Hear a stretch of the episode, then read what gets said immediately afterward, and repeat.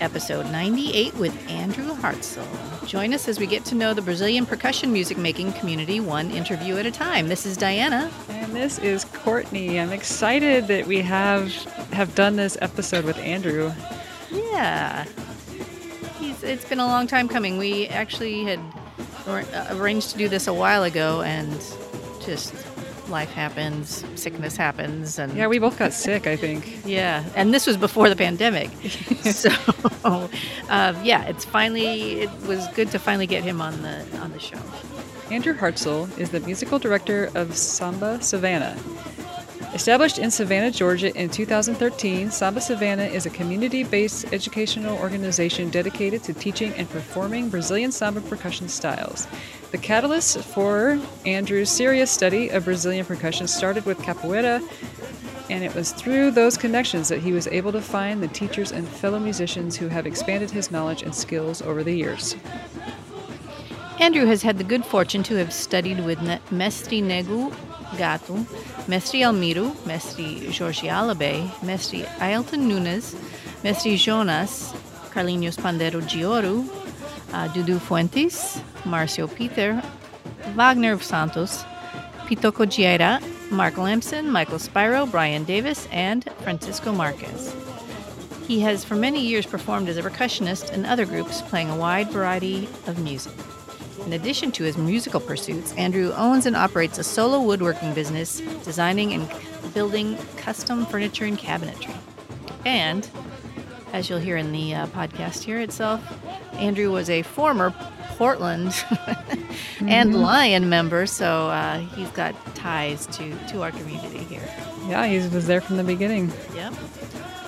We are still supporting Ritmo Solidario. These are this is a nonprofit in Rio that is helping to support the, the Ritmistas, the percussionists from Rio Samba schools during the pandemic. So um, there's a big shortage on food, shortage on jobs, and all of that. And Ritmo Solidario is helping out with that situation. So uh, consider if your if your uh, wallet is feeling really heavy, purse is feeling weighing you down consider donating to them. They have a PayPal account that you can you can send them money. They're doing a Christmas drive right now, so mm-hmm. so it's a great time of year to send money to them. Yes, it is. So think about it.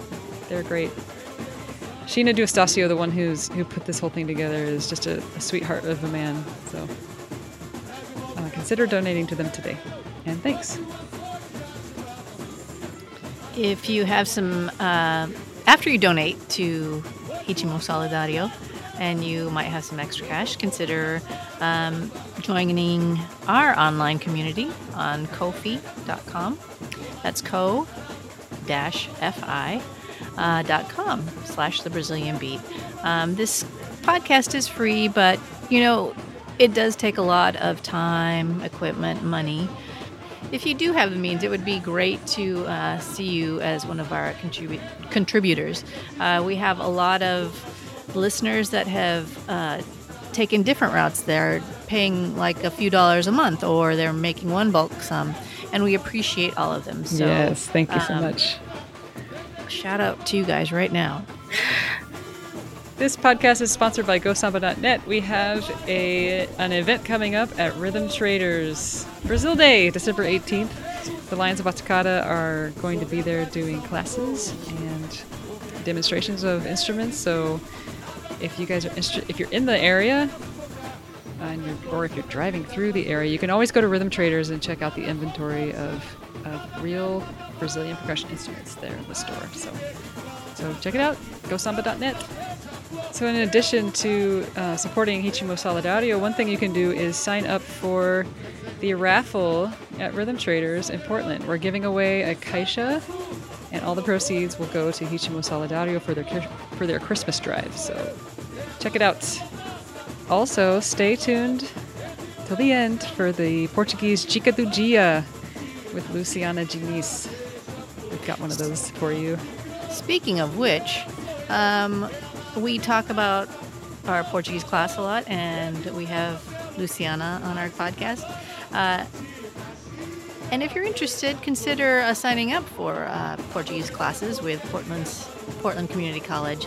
There's still room. I she just mentioned it last night in our class. Uh, there's Portuguese level one, level two. There's yoga in Portuguese, and uh, also fun with Portuguese. So if you're interested, uh, it's a fun time online. it's my social outing of the week.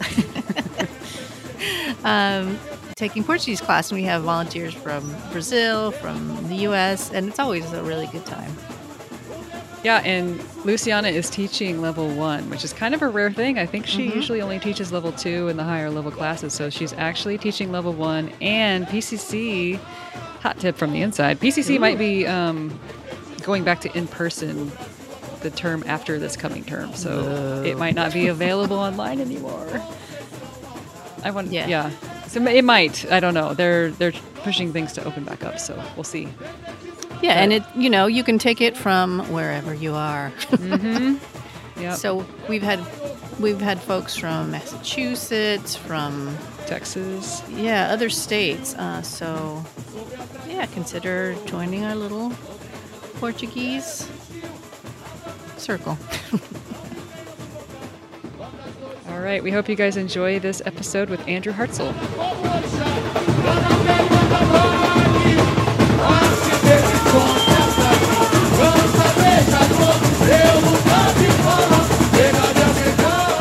Good morning, Diana. How are you doing? Hey, Courtney, I'm fine. We fell back last night, not literally, but and so mm-hmm. here we are this morning, ready for the dark days of winter. Yes, yes. Who do we have on today? We have a friend of the podcast, Andrew Hartzell from Savannah, Georgia. Welcome. Thank you very much. I'm so happy to be here. It's great to hear you too. Yeah, you too. You got a great voice for podcasts. Oh, well, thank you. Now, Andrew is a long time. Uh, he was actually here in Portland a long, long time ago, right? Yes, um, we arrived there, Ann and I arrived there from Baltimore Hmm. in the 95, 95, 96. I don't know if you remember the weather then, but that was pretty devastating. That was a Oh, big no. flood and Oh, and uh, mudslides and everything else. So wow. that was quite a way to Yeah. arrive at a, at a city. I grew, I grew up I, I grew Oh, up I in see. Portland though, so I was Where were the mudslides? Like in the West Hills area? or- Yeah, oh yeah, yep. Hmm. yeah. Whole whole hillsides came down. Wow. Craziness. Interesting. The, the river Mm. crested actually wow. in downtown. Wow. But Anyway, so uh, you grew up here in Portland. yes, I did. Uh, uh, moved from Southern California in um, 1968. Uh, I'm an old guy, so uh, but um, and uh, lived there. So I was 10 and lived there till I was about 22. Did you have? Uh, did you start in on music when you were a child? Yeah, um, there was a piano in the house. They, I think, they bought that piano for my oldest sister, but um, she left home at a certain point, and nobody really played it. So I, I used to play the piano a little bit just by ear, um, and I was very Hmm. fortunate. Uh, my house, my father had a really great record collection, uh, and that's, I think, what really sparked my interest in music. I mean, it was very wide ranging, classical. Uh, Hmm. lots of great jazz, or Mhm, as a good friend of mine calls it, the African American classical music. mhm, mhm. but uh, everything, uh, you know, musicals, I wasn't too keen on them, but uh, but yeah, just just really wide ranging uh, recordings. Uh, my elder sisters, of course, you know, the Beatles and all of that too. So I was very much expo- exposed Mm. to a lot of music. Did you play in school at all? Or, well, I mean, I guess if you grew up here, Brian grew up here too. Did you guys know each other? yeah, that's that probably a little later in the story for sure. But Mm. uh, he's a bit a little older than I am. But um, uh, I do remember once uh, crashing or somehow being at a house party where UPEPA was playing. Ah, okay. So that was, yeah. So Brian, uh, all those guys, Alton Olgren, all of them. Uh, uh, a schoolmate of mine was Dan Schaffler, who later Oh, on was cool. Crazy Eights, and uh, lo- a lot of friends, yeah, who are were involved in music, and um, yeah, so I got to hear some really great people. That's cool. Did you play in? Yeah, did you play in school at all? You know, in band or anything like that? Um, I went to a private school. My parents taught it. It was a Catlin Gable, and Mhm. I didn't really play. It was it was more of a private thing, I think, for me playing the piano Mm. and whatnot. But I so I didn't really play in band. Um, sang in the chorus, that kind of thing. But um, and they just didn't. They did have a music program, but it wasn't wasn't that extensive at that time. So um, uh, I didn't really play instruments. I knew, you know, I had there were people in the school that were really fine instrumentalists, um, French horn and cello and lots of things. But I I think mostly they had private lessons. Sure. yeah. Yeah. So, uh, and as far as Brazilian music, uh, again, it was the record collection that really Hmm. got me in, interested in that. And um, I would have to say it would be um, people like Laurindo Almeida, classical Brazilian guitarist, uh, uh, that just really caught my ear. Uh, just the sounds of that and uh, his use of. Uh, uh, and the co- compositions of Villa Lobos and uh, using some of those folk melodies and things in, in their compositions. And uh, then I just I just started buying records. You know, honestly, uh, I started buying. Uh, I bought a couple of Bola albums. Mhm. you know, and just just it just really hit me to the to my soul. You know, I just there's something about the rhythms and the music just really got me, even at that age. Uh, and then, of course, I listened to uh, uh, a lot of jazz uh, and um, uh, uh, Chick Corea, for Mhm. example, and that's where I was introduced to Flora Purim and Airto Moreira, and uh, then I started to explore their recordings and uh, still have a great double album that was a reissue of their first records with Sivuca and Mm. Hermeto Pascoal Mhm. and Ron Carter, and Wow. you know that was a great recording, still is Mhm. great recording. And uh, years later, met them in Baltimore, and uh, they were doing a show, and and it's great. Here, you'll love this. So the band was Airto, Mhm. Flora, Ricardo Peixoto on guitar, Celso Alberti on drums. wow. Gary, oh shoot, can't think of his Gary. Uh, he's a bass player. Uh, you guys probably know him. He was at camp. At some, oh man, I'm sorry, I can't remember his name. Uh, and Marco Silva on keyboards and piano. So I met all of those guys back in the early '90s. Wow. Yeah. So that was great, and uh, the whole band came to our house, and and my wife Ann Ann had had had lived in uh, Brazil for uh, six months or Hmm. so when she was nineteen in college in Milwaukee, Wisconsin, and it was very cold, and she saw a posting study in Brazil. thought, Why not? yeah. That looks warm, right? So she arrived there uh, two weeks before Carnival. She Oh, was wow. in Salvador, in Salvador, Bahia, and uh, they were supposed to stay, of course, in in homes, and it, no one had any room because it was Carnival time, and all their Oh, yeah. relatives were We're there. everybody yeah. everybody's house house was full. So they um, put her up in a put her up in a hotel and um, uh, it was great. Uh, she, she just had at age 19 what an amazing time to just go Yeah. and be in, Yeah, go with the flow. Bahia. And then it very amazingly also she made friends. She had no Portuguese none at all. Uh, but she made friends and she ended up living in the house of a Maiji Santu Mm-hmm. uh, and in the terreiro, and um, learned to cook the dishes from the mai.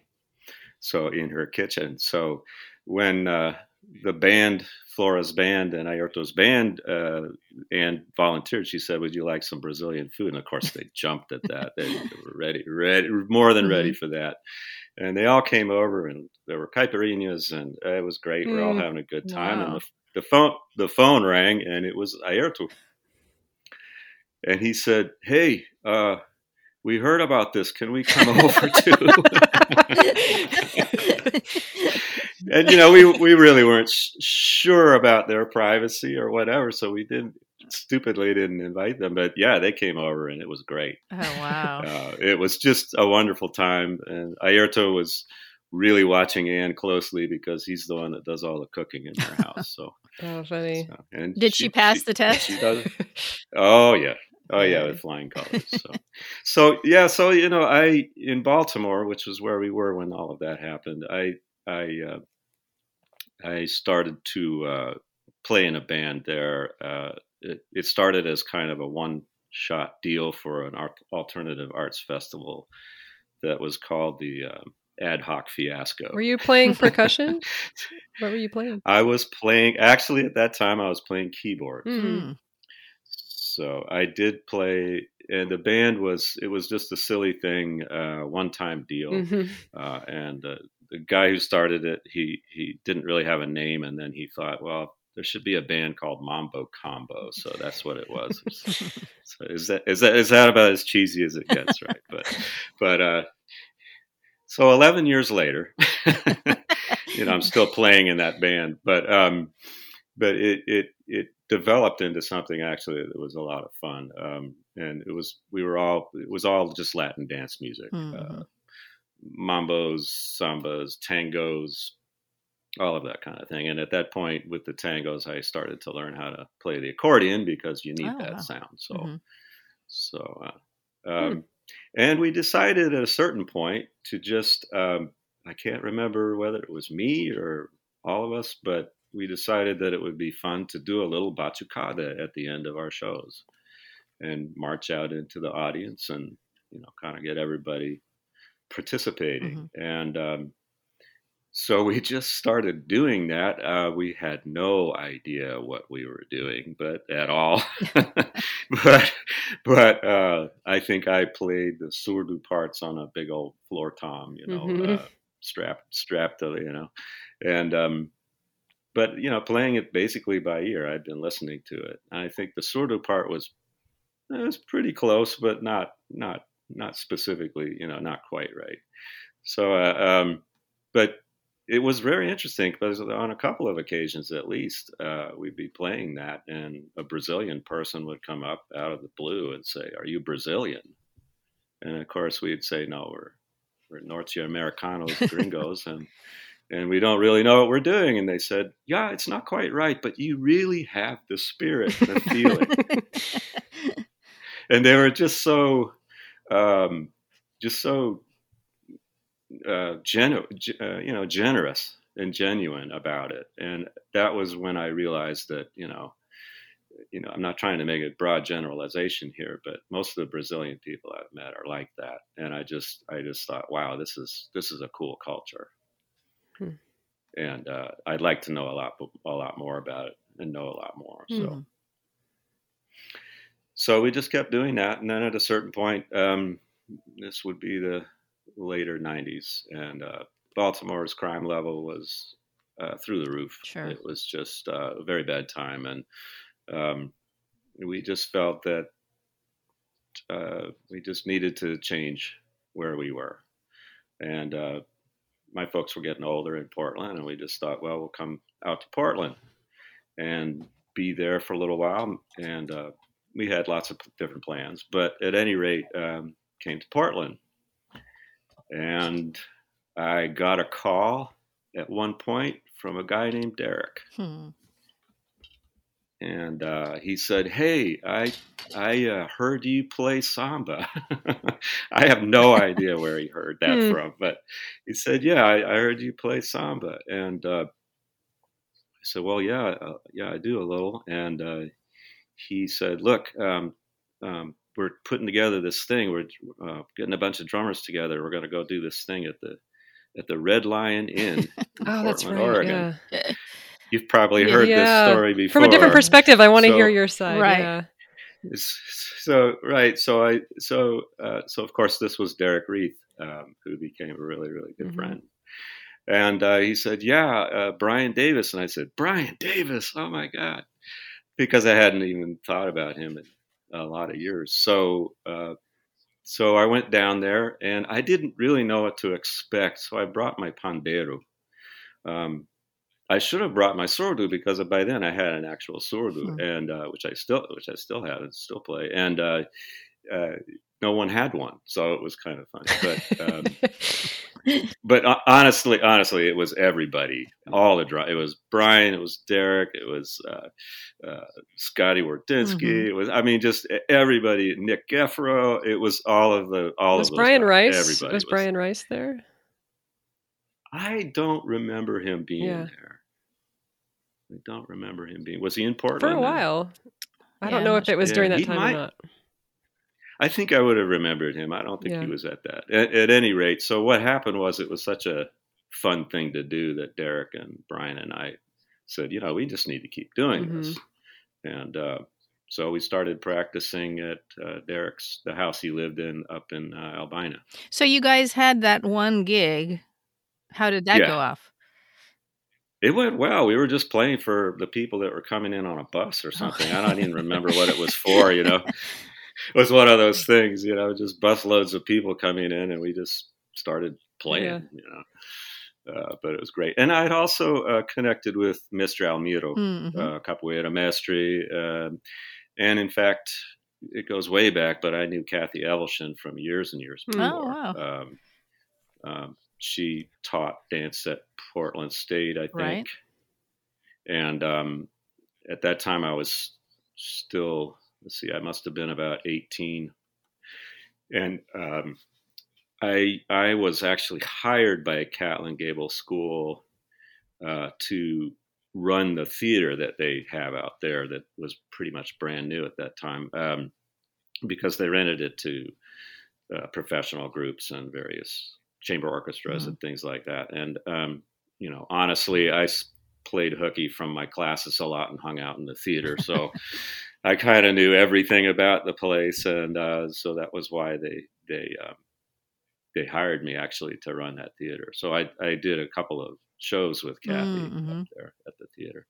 So that was really cool. And I, I didn't know until much later that she was responsible for Al- Almiro coming to the country Right. and all of that. So, so that that was that. And um, of course, uh, yeah. So we started practicing, and we ended up saying, you know, I think it was about five of us maybe at first, Hmm. and I mean, it, it suddenly just shot up, and we had fifteen or so 20 people at Derek's house and the neighbors just said no no no no no.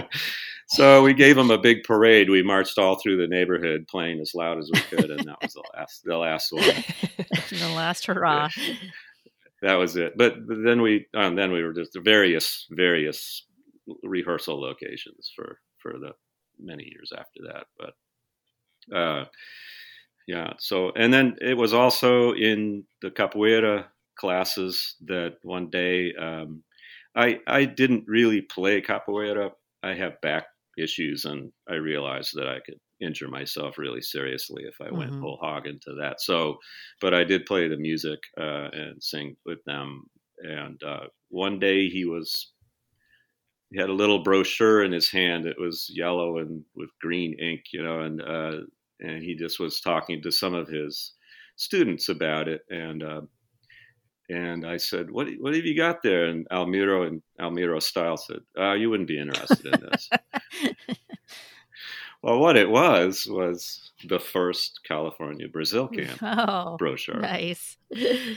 and uh, and of course it was very very much Right. about capoeira Right, as right, well at right. the time. So so uh, so uh, I said, "Let me see that," and uh, grab, gra- grabbed it from his hand, and I said, I looked at that and I said, "I am going to this. I am going to be there." So that was really the beginning of quite a a lot of us, Brian included, uh, to go there and learn from Jorge Alabe and all of these really wonderful Brazilian Mhm. musicians how to really do Right. this. You know how to how to play samba, how how the parts really work, and how the bateria is structured, and and uh, yeah, it was great. How Um, can you talk a little bit about how? I obviously we weren't there, but can you talk a bit about how it was structured as far as the bateria classes, since it was more capoeira um, dominated there? Yes. Uh, so yes, it was definitely capoeira dominated. In fact, uh, literally, I think the capoeiristas may have slept maybe two to three hours a day. the rest of the time they were playing capoeira. I mean, Wow. deep into the night, early in the morning, you could hear it. I, I didn't mind. I mean, I would, I can go to sleep to capoeira music. Yeah, know, that's easily. It's just, it's yeah, it's beautiful. But I, you know, the neighbors probably weren't all that happy. But um, at any rate, no, yes. So the, so capoeira was very, very big, um, uh, and it was essentially Jorge Alabé, who was the capoeira or the uh, bateria mestre. Um, I can't uh, remember everyone. Luizinho was there. We did some. Uh, we did also some pagode style, Mhm. um, and that was great. Uh, really, really fun, and just I hadn't really I'd heard that before, but I really didn't realize what the instruments were, you Mhm. know, and um, so that was really fun, and and then but essentially it was it was a a, a bateria class uh, and a pagode class and capoeira Mm. and dance Mhm. absolutely the dance was Hmm. there um, so it, it was like that. And uh, i do remember uh, i had my 22 inch surdo so i took that with me in the pandero and and uh, i had a, a tamborim and so i took those things and just oh my god i was a babe in the woods you know? So there i was in the Literally. Literally, yeah, in the wood. and I, you know, it's, and I, I had, I had one of the larger surdos, so uh, uh, he put me at Primeira, the first surdo, and Jorge is such a fantastic repique player, and so he he was playing out in front of us, and uh, just doing his solo Mhm. style, you know, at, at a pretty good clip, a pretty high tempo. And then, of course, he he he plays the chamada, he plays the call. I, I did, didn't hit it. I couldn't hit it. I couldn't hit the two, right? The the big note, and I just kept missing it and missing it and missing it and missing it. And everybody's looking at me like, you know, we can't start until you hit that hit that beat, right? So so No pressure. so and no pressure yeah and so i just i just it was like five times five times through and i hadn't hit it yet. And and he's he's in front of us. Uh, first of all he said at one point he said you are primeira surdo my friend. I can't help you. You're either there or you're not. You know Man. so this was yeah no it, so so so then he uh, at one point the, la- the last time before i finally hit it um, he was in front of me in front of the whole bateria like dragging walking back and forth dragging his one leg like a cripple right so so so so finally then he played it again and i hit it and the whole bateria took off and he jumped about two feet in the air and he was just he's smiling at me and just like, like you got it. that's yeah i mean this is the thing also it's like really tough but but then just so encouraging Mhm. and it, this is something that i have found with all of the instructors at brazil camp you know they're going to be tough because they want you to to uh, do well and um, but yeah they're there to they're just so supportive Mhm.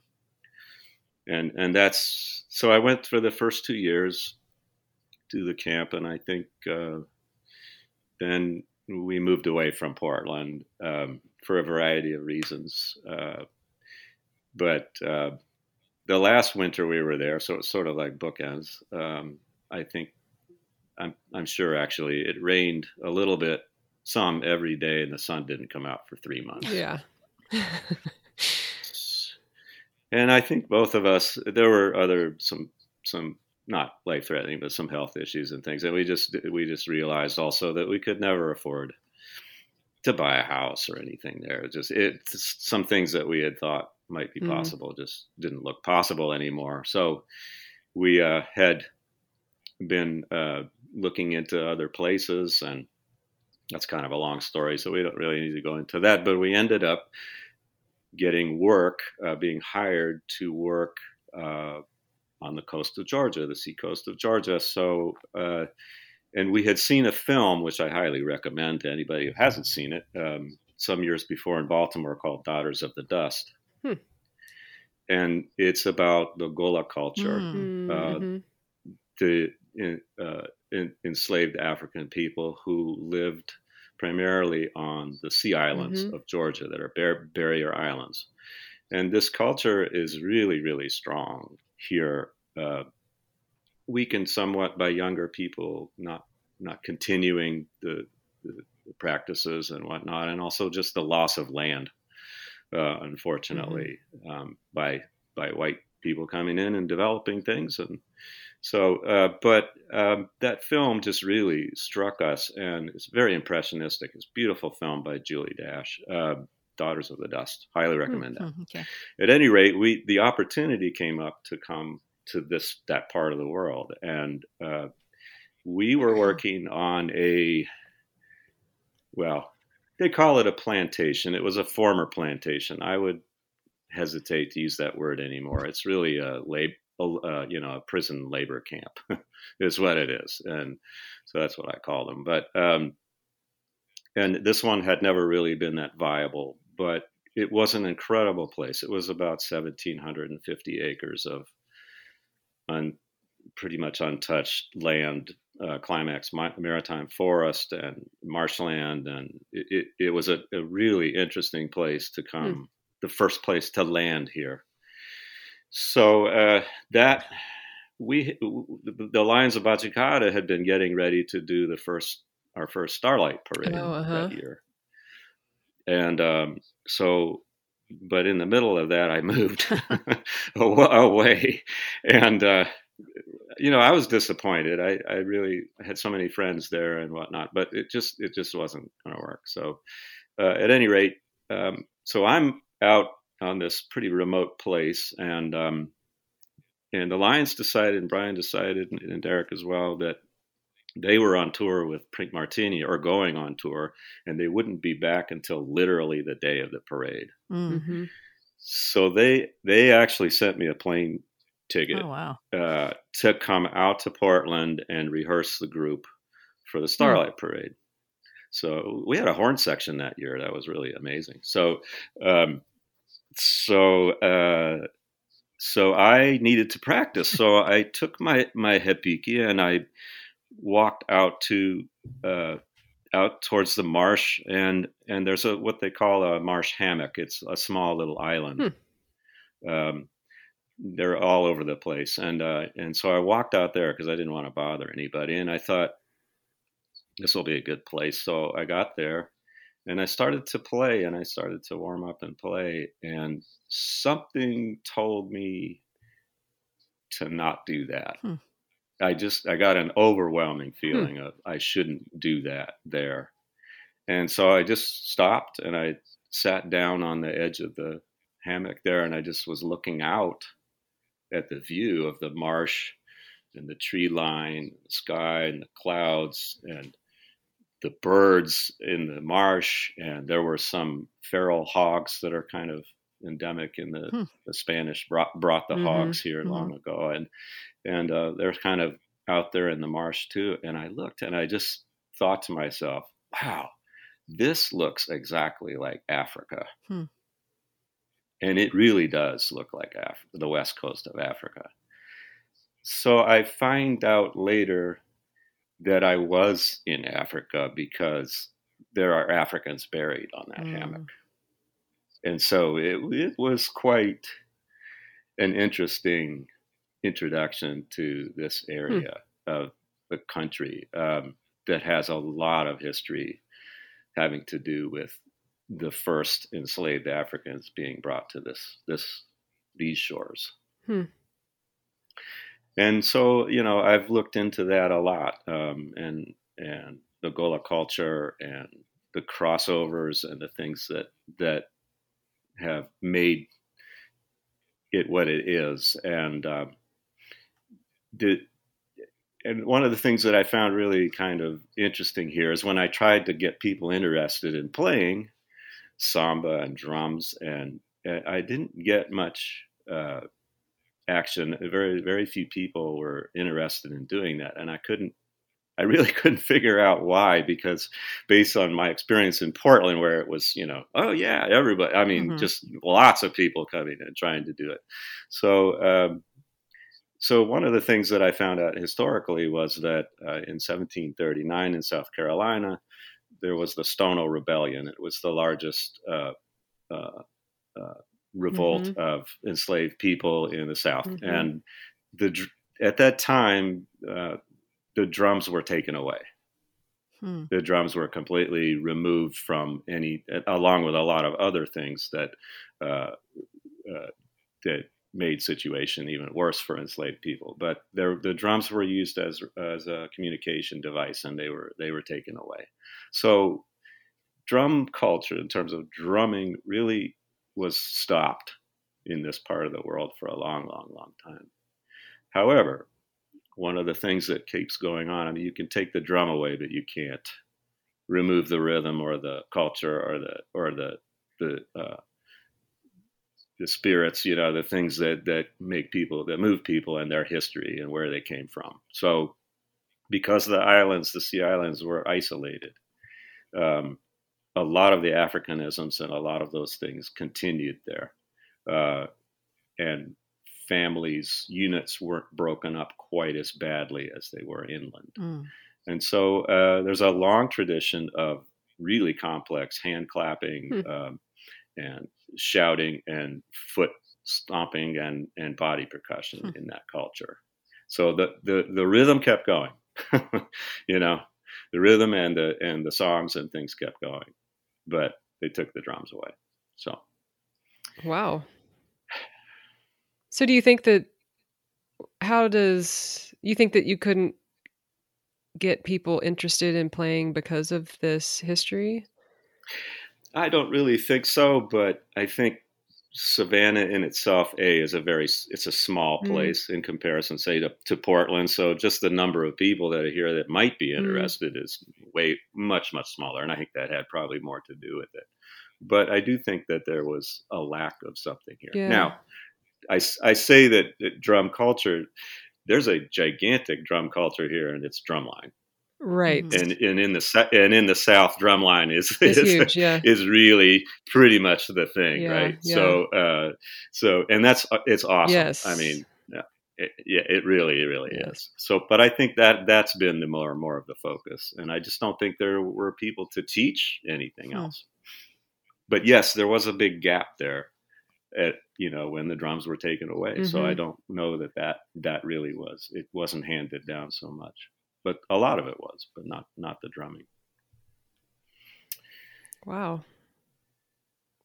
Yeah, it's it. This is a fascinating place to be uh, in that respect, uh, and you know, of course, I've read and studied a lot about the, the history of Brazil and and the enslavement of African people, and and um, it's interesting. Our waterfront here is cobblestones that were stones from English ships that were uh, it was the, the ballast. ballast, stone. Mm-hmm. And and uh, and it's a it's a bluff, a river bluff. So the the old walkways are all these old cobblestones and down to the waterfront. And the whole thing is the whole thing is a complete tourist trap now. But but the architecture is still there, and it's it's certainly not anywhere near as old as say the Pelourinho in in Salvador. But it has a similar feeling because a lot of the same activities were going hmm. on in terms of enslaved Africans in that mm-hmm. location. Mm-hmm. And there's a there's a definite vibe there that's really really strong. Uh, yeah, it's it's it's it's interesting some of the parallels. Maybe you can confirm something that I have. I can't remember if I read it or where I got this this uh, information, but probably some internet website or something. But I've heard that the British, the reason why there's not as much of a drumming culture in the United States from the slaves that were brought here was because the British were very harsh and very adamant about taking away a lot of their drums, like you said. But the reason why New Orleans has more of like a drumming culture and why music is so strong there and jazz became such a big deal was because it was owned by the French and the French let them let the slaves um, practice their religion and and music on Sundays and the same thing with you know like in Brazil and things like that. Do you know if that's true? Yeah, I, I actually think that that may have been true in some cases here as well, because one of the reasons that um, that the Stono Rebellion happened was that they were starting to impose some serious uh, security acts, basically, is what it was. But before that time, and it became it came from fear, Mhm. Mhm. because of course uh, the, the African people that were enslaved and were here far outnumbered the white people, and so there was a lot of fear in that Mm. regard, um, uh, and also understood that these so-called plantations, prison labor farms, um, uh, were far, you know, they were spaced out quite a bit. There was a lot of, a lot of, they were Mm. isolated in some sense. So, so the fear factor, I think, was was higher, maybe perhaps, certainly than in an, in an urban environment like like New Orleans. Mhm.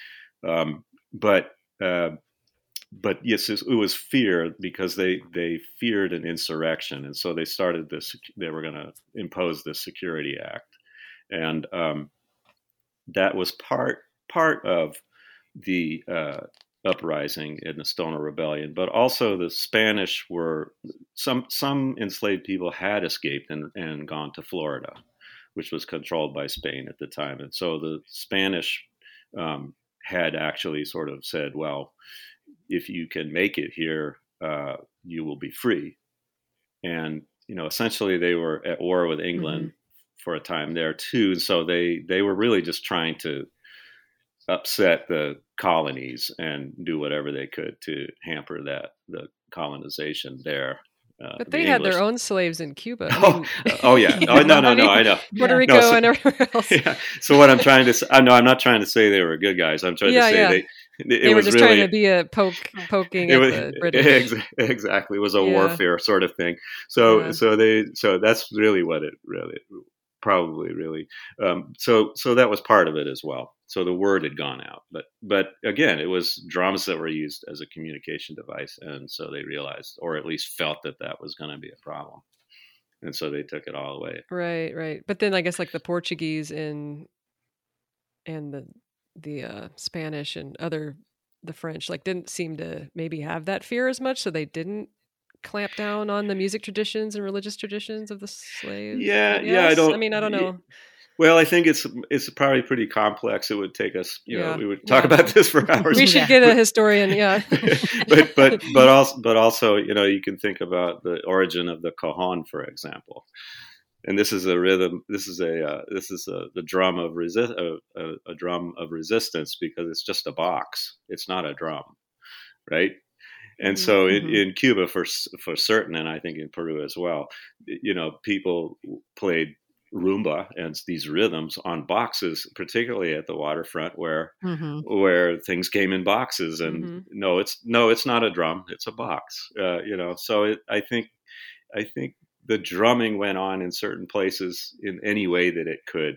And it's it's Mhm. a way to resist and hang on to what is what is yours and and to be able to pass that on to future generations. And i don't think i don't i think that's that had a lot to do with all of this. I think that was the primary motivation for that. But as far as um, yeah you may be right about the english um, and this is an this was an english colony here in savannah so Mhm. So it was probably very harsh very harsh yeah. in fact Brian the- has there- told there's a- us. oh, go ahead. Oh no, it, it's it, it's kind of gruesome, but there is a a place on the way out to Tybee Island, which is our beach, um, a barrier island close by. It's called Lazaretto Creek, and um, there's a, a Gullah woman here who does a lot of historical work and um, has a museum, and she uh, is really working on getting something done there because it's uh, Lazaretto. So the Lazaret, it it was a place, it was a quarantine place. So Mhm. the ships that came uh, stopped there first, and anyone who was not was sick or infirm or anything else was just thrown into the water there. Jeez. And so, Wow. so the creek is full. The bottom of the creek is full of bones.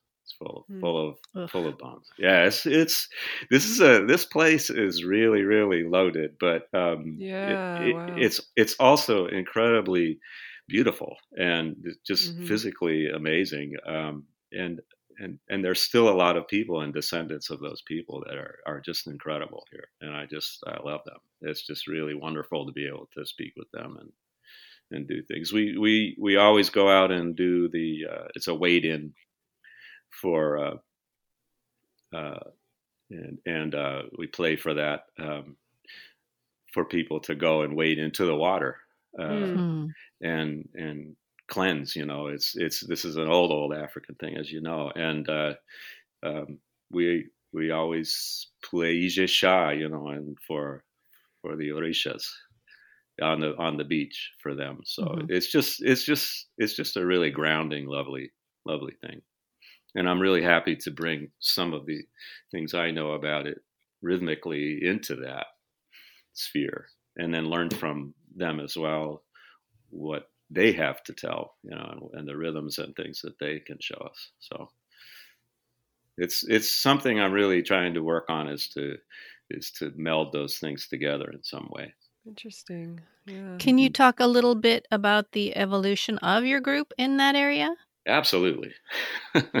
so when I got here, uh, nobody nobody was it was like crickets as far as samba is concerned. There there there really wasn't anybody that uh, was doing anything like it even. Mhm. So that I was aware of, and and turns out, yeah, I was probably right.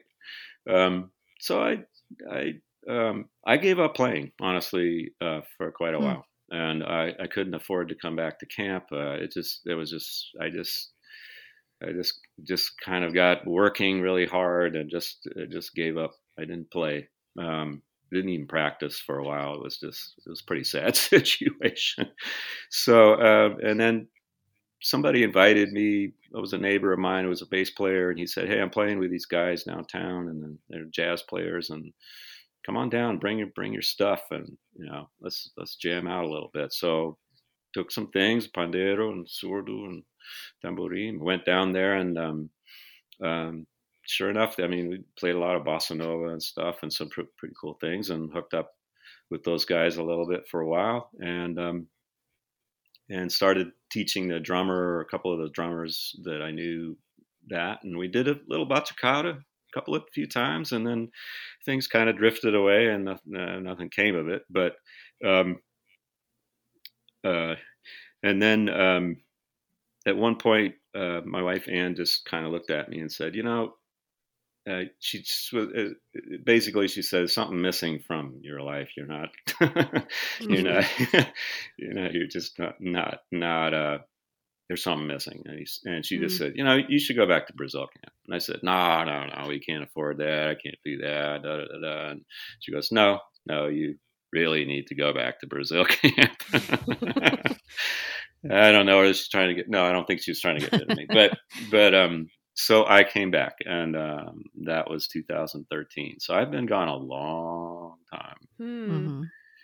And um, however, um, wow, it was like I'd never left, except that it was like a hundred times more and so so amazing. I just it was just a revelation to be back Mhm. in that in that whole crew, and um, uh, yeah, that was just amazing. Trying to think of who was the Bateria Mestre that year, and I think it was Yeah, 2013. it was Who was that? Ailton. I think it was Ailton. Ailton. Mm, I think you're right. maybe his first Yeah. year. hmm And what and what a way to come back! Oh my God! He, I mean, I loved he he. I think that the English. I think by the time he left, the English he had was everybody and everything. he had those two words. But what an what a deep and just amazing person, and what a generous bateria director. Oh my God! yeah. So so that was when I that's how I came back and um uh, and just the pagode everything had just blossomed uh, to to this amazing level. I just was amazed and Hmm.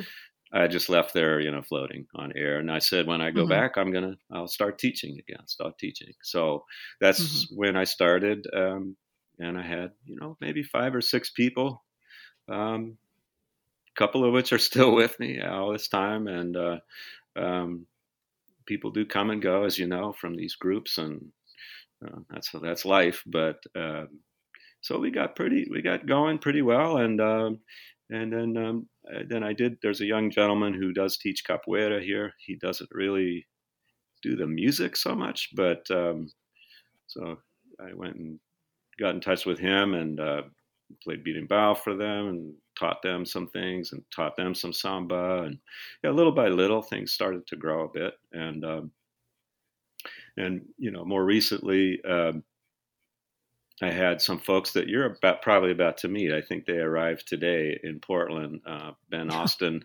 and uh, well, you know Doug Johnson. He, Yeah. he was in the yeah, so he's in the group as well. He's great. So it's He's great. so great. I, I have I was I have him listed on our list of questions here. Like, yeah, he's Yeah. it's- here in the summers and there in the rest of the year. And yeah, Right, he's he's right. a great guy. Yeah. Well, and he uh, he came with a lot of lot of skill already, so it was really Mm. great, great. So, um, uh, not specifically samba, but for, for drumming and stick control and all that. So, Yeah, Um, yeah. but uh, but yeah, Ben and his uh, girlfriend Marcella, Marcy for short, um, and so you know she bought a she bought a, a cavaquinho, you know, and uh, Ben plays guitar, so we started to get uh, into a little the pagode style, and and it was great. It's great fun. Um, unfortunately, they're on the extended trip right now, so I have no cavaquinho player. like I said, people come and go, but um, Yeah. but uh, I am now um, teaching. I taught a workshop. Uh, let's see, a week ago or so. Um, was not very well attended. I thought, oh, this is not going to work. But at the it's at the Savannah Cultural Arts Center, which is a really great facility. Um, not basically small to medium facility, but uh, beautiful theater and a great dance dance room. And um, uh, but uh, the other night was I, I've got six classes. So the first class was uh, this past Wednesday, and uh, eleven people showed up, and it was really fun. Um, so I think think things are looking up a little, and I'm hoping I can I can I can build the group up to something a little more um, bigger. Yeah. Isn't it amazing Nice. how like if you put on a workshop or you you you like you were saying like not well attended or you like you lose one key member it can just be like oh i can be so depressing but then like something goes well and you're just like yes this is gonna work like it's so Yeah. Mercur- mercurial is that the word mercurial yeah like yeah. oh man Well, here's such a roller coaster Well, thank a thank God for the internet uh, for me essentially, and I wanted to add this in there because now so much is available from Mm. Brazil, from Mhm. direct people that you know it's not the same as say as being in camp and being right there next to the person and the people and all that. It's just that's that's irreplaceable. Uh, being Right, right yeah. there in, in the Yeah. presence of of the teacher, but um, but oh my god i've just uh, my it's you know and thank god for so you're talking about key members leaving like thank god for thalita santos because you know that was the first time i saw not the first time but the first time i saw someone really use you know one person playing all three surdo parts for example Mm, so these kinds of things Hmm. are like oh okay that opens the door well i've lost two people but all right if one person's really sharp and they work on it they can play all those parts Mhm. themselves mhm. so that's that's basically what I've had to do. Um, it's not it's it's more fun to have the much bigger full sound, but we can keep going no matter what. Mhm. Yeah. Yeah. Brian told us, I mean, before the internet or before YouTube was a thing, you know, you guys were just learning from like from records, Rec- records, like, yeah, music. Absolutely. Brian has told us that before Jorge came up, that the Lions were for the chamada, like the Primeira beat that you started counting at one. So yeah, yeah, yeah, one and then Jorge was like, "What are you guys doing?" well, well, yeah, yeah, Jorge, yeah, that was well. Um, actually, the thing that bothered Jorge the most was that the entire sort of section was high. So uh, that well, yeah. he, he came over to me at one point. And he said, "My friend, your Surdo section is high. They're all high. They don't. They're not. You know. So Right. so anyway, anyway, those are the good old days. Um, so yeah, we were backwards. We were backwards a lot. Um, uh, a, a young a guy named Kim Atkinson, whom I, I still respect Yeah. a lot. Um, he he came and he helped us out before before I think Jorge was there, um, and that really was helpful. Uh, um, Michael Spiro was there a little bit. Um, I can't really remember. That might have been after. I think it was before, but at any rate, I think we had sorted things out. But yeah, he no, there were a lot of things that were funky, funny. Uh, you know, it, it's kind of like no, but I, I think Brian understood the concept of clave, but of course we don't speak of it in in, in Mhm. Brazilian terms that much. But it exists, obviously. Yeah, but uh, yeah. Right. but yeah, we, we, we were kind of backwards, reversed here and there. Some parts were, you know, yeah, crossed and, you know, all of that stuff. Right, you- right. You, you go through that and then, you know, just then you figure it out. And all of a sudden it's Right. like, oh, now it sounds the way it's supposed to. Yeah. or it sounds the way it does on the record, right? Right, Uh, right. Yeah. So, but yeah, speaking speaking of records, one of the things I, I heard long ago, I bought uh, uh, way back when I was first listening to Airto and the people like that. I so I, I bought an album that was a Nonesuch recording, it's field recordings, and it was called Black Music of South America. It was the first time I heard a berimbau. I had no idea what it was. I mean, there was no picture, so uh, it was a street game somewhere in Bahia because it's uh, you can hear the horns honking and cars going by and stuff. So, but um, that just intrigued the hell out of me. And one of the other things that that was on there was from Colombia, and it was uh, drumming and a some sort of small stringed instrument, and this thing that sounded like kind of like a trumpet, but, but weird. Just sounded really weird. So I'm reading the description, and it said. Uh, it said it's a leaf. They're playing. They're blowing on a leaf, Oh, using wow. the leaf as a reed, basically, right? Whoa. Mhm. So, so, uh, so then I started to think. I, I was pretty young at this time, but I started to think. So I mentioned before that I'd been to a Upepo show, a house house concert or something, and there was Stan Wood, and he played a thing that he invented, or you know, that he called a vibraband, and it was a piece of latex rubber. And you got to look this him up. He's he was really good friends with Brian, and Brian can tell you about him. Hmm. But he he blew on this piece of rubber between his lips, an embouchure, and he fing- he stretched it between his thumbs, and then he would finger the one side with his with his right hand and blowing on this thing.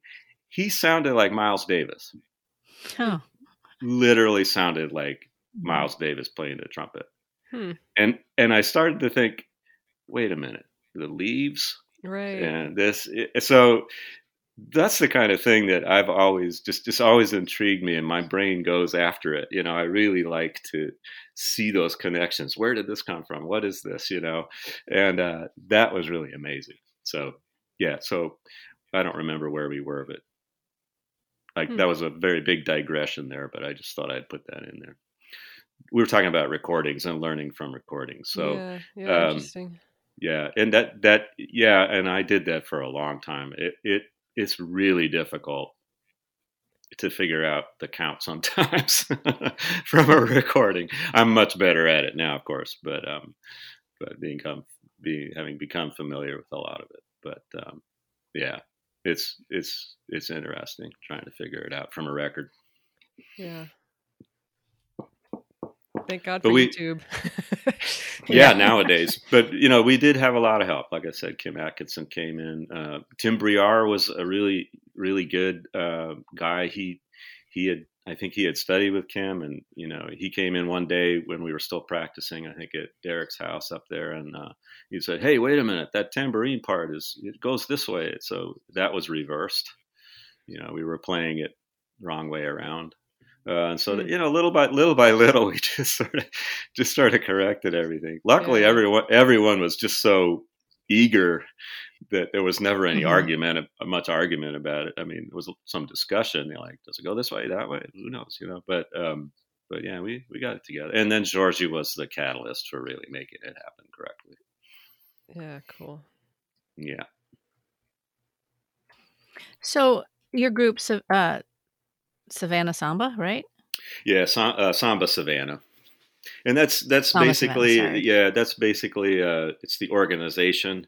Um, you know, I just it's I just try to it's I just gave it that name because I thought it would be a good you know heading or title for a, a community Mhm. organization. Um, I've had lots of ideas in terms of uh, a performance group, a different name for that that's associated with Samba Savannah, but we haven't quite really quite gotten there yet, consistently enough to be able to uh, to do that.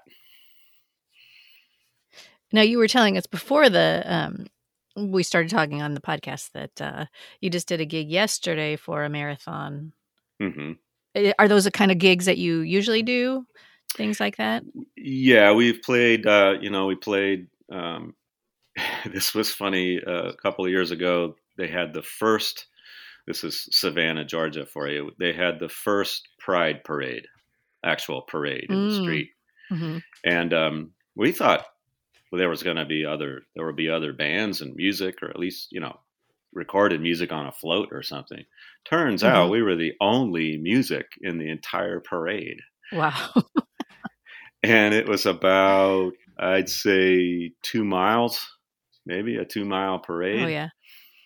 Uh-huh. And we were the only only musical sound, and it was it was quite something. Uh, but what I was really happy to see in Savannah was because there are a lot of there's a lot of mm, it's gotten worse over the last four years, but there's there's a lot of sort of anti anti stuff here, and uh, I was a little concerned Sure. about Pride Parade, you know, and uh, so uh, but we were marching down there and playing a lot of samba reggae and stuff because it's easy to do that, and people were loving that. So, Mhm. and the sidewalks were five deep with people lined up, and everyone was just everybody out there. I mean, total diverse crowd, and everyone was cheering and happy and Mhm. having a great time. And I just thought, okay, this is all good. This is all good. So, but yeah, I, I did not expect us to be the only groups. So we've done a lot of parades. We do Martin Luther King Day parades. Uh, we haven't Mhm. gotten big enough, I don't think, or strong enough to do the one downtown here because it's that's a big parade, and all of the high Mhm. school and some of the college marching bands are in there. And I, I man, we we got a lot of work to do to to keep up with them at this Mhm. point, anyway, right? So, uh, but we'll get there. We'll get there. Um, and uh, so we, but we do uh, the one out on Tybee Island. So yeah, parades. Um, we've done a lot of a lot of marches, anti-violence, you know, anti-gun violence marches, and all kinds of things Mhm. like that. And uh, um, and we've played a few little gigs as a pagode group, uh, little, little cool. things, and so that that's fun, really fun. We kind of mix it up because. Um, we, you know, do some bossa, we do all sorts of things. So, uh, you know, music popular, MPB, a little bit of that. So, Mhm. so uh, yeah, we're uh, doing a little. As I said, the group comes and goes, so it's really the consistency is difficult, um, but it's always a challenge to just sort of say, okay, who who do we have and what can we do? Sure. Now, how do you uh how do you work uh equipment? Is it all yours? Do most people buy their own? How does that Uh, some people really really have bought. Um, Mostly from you, Courtney. I think.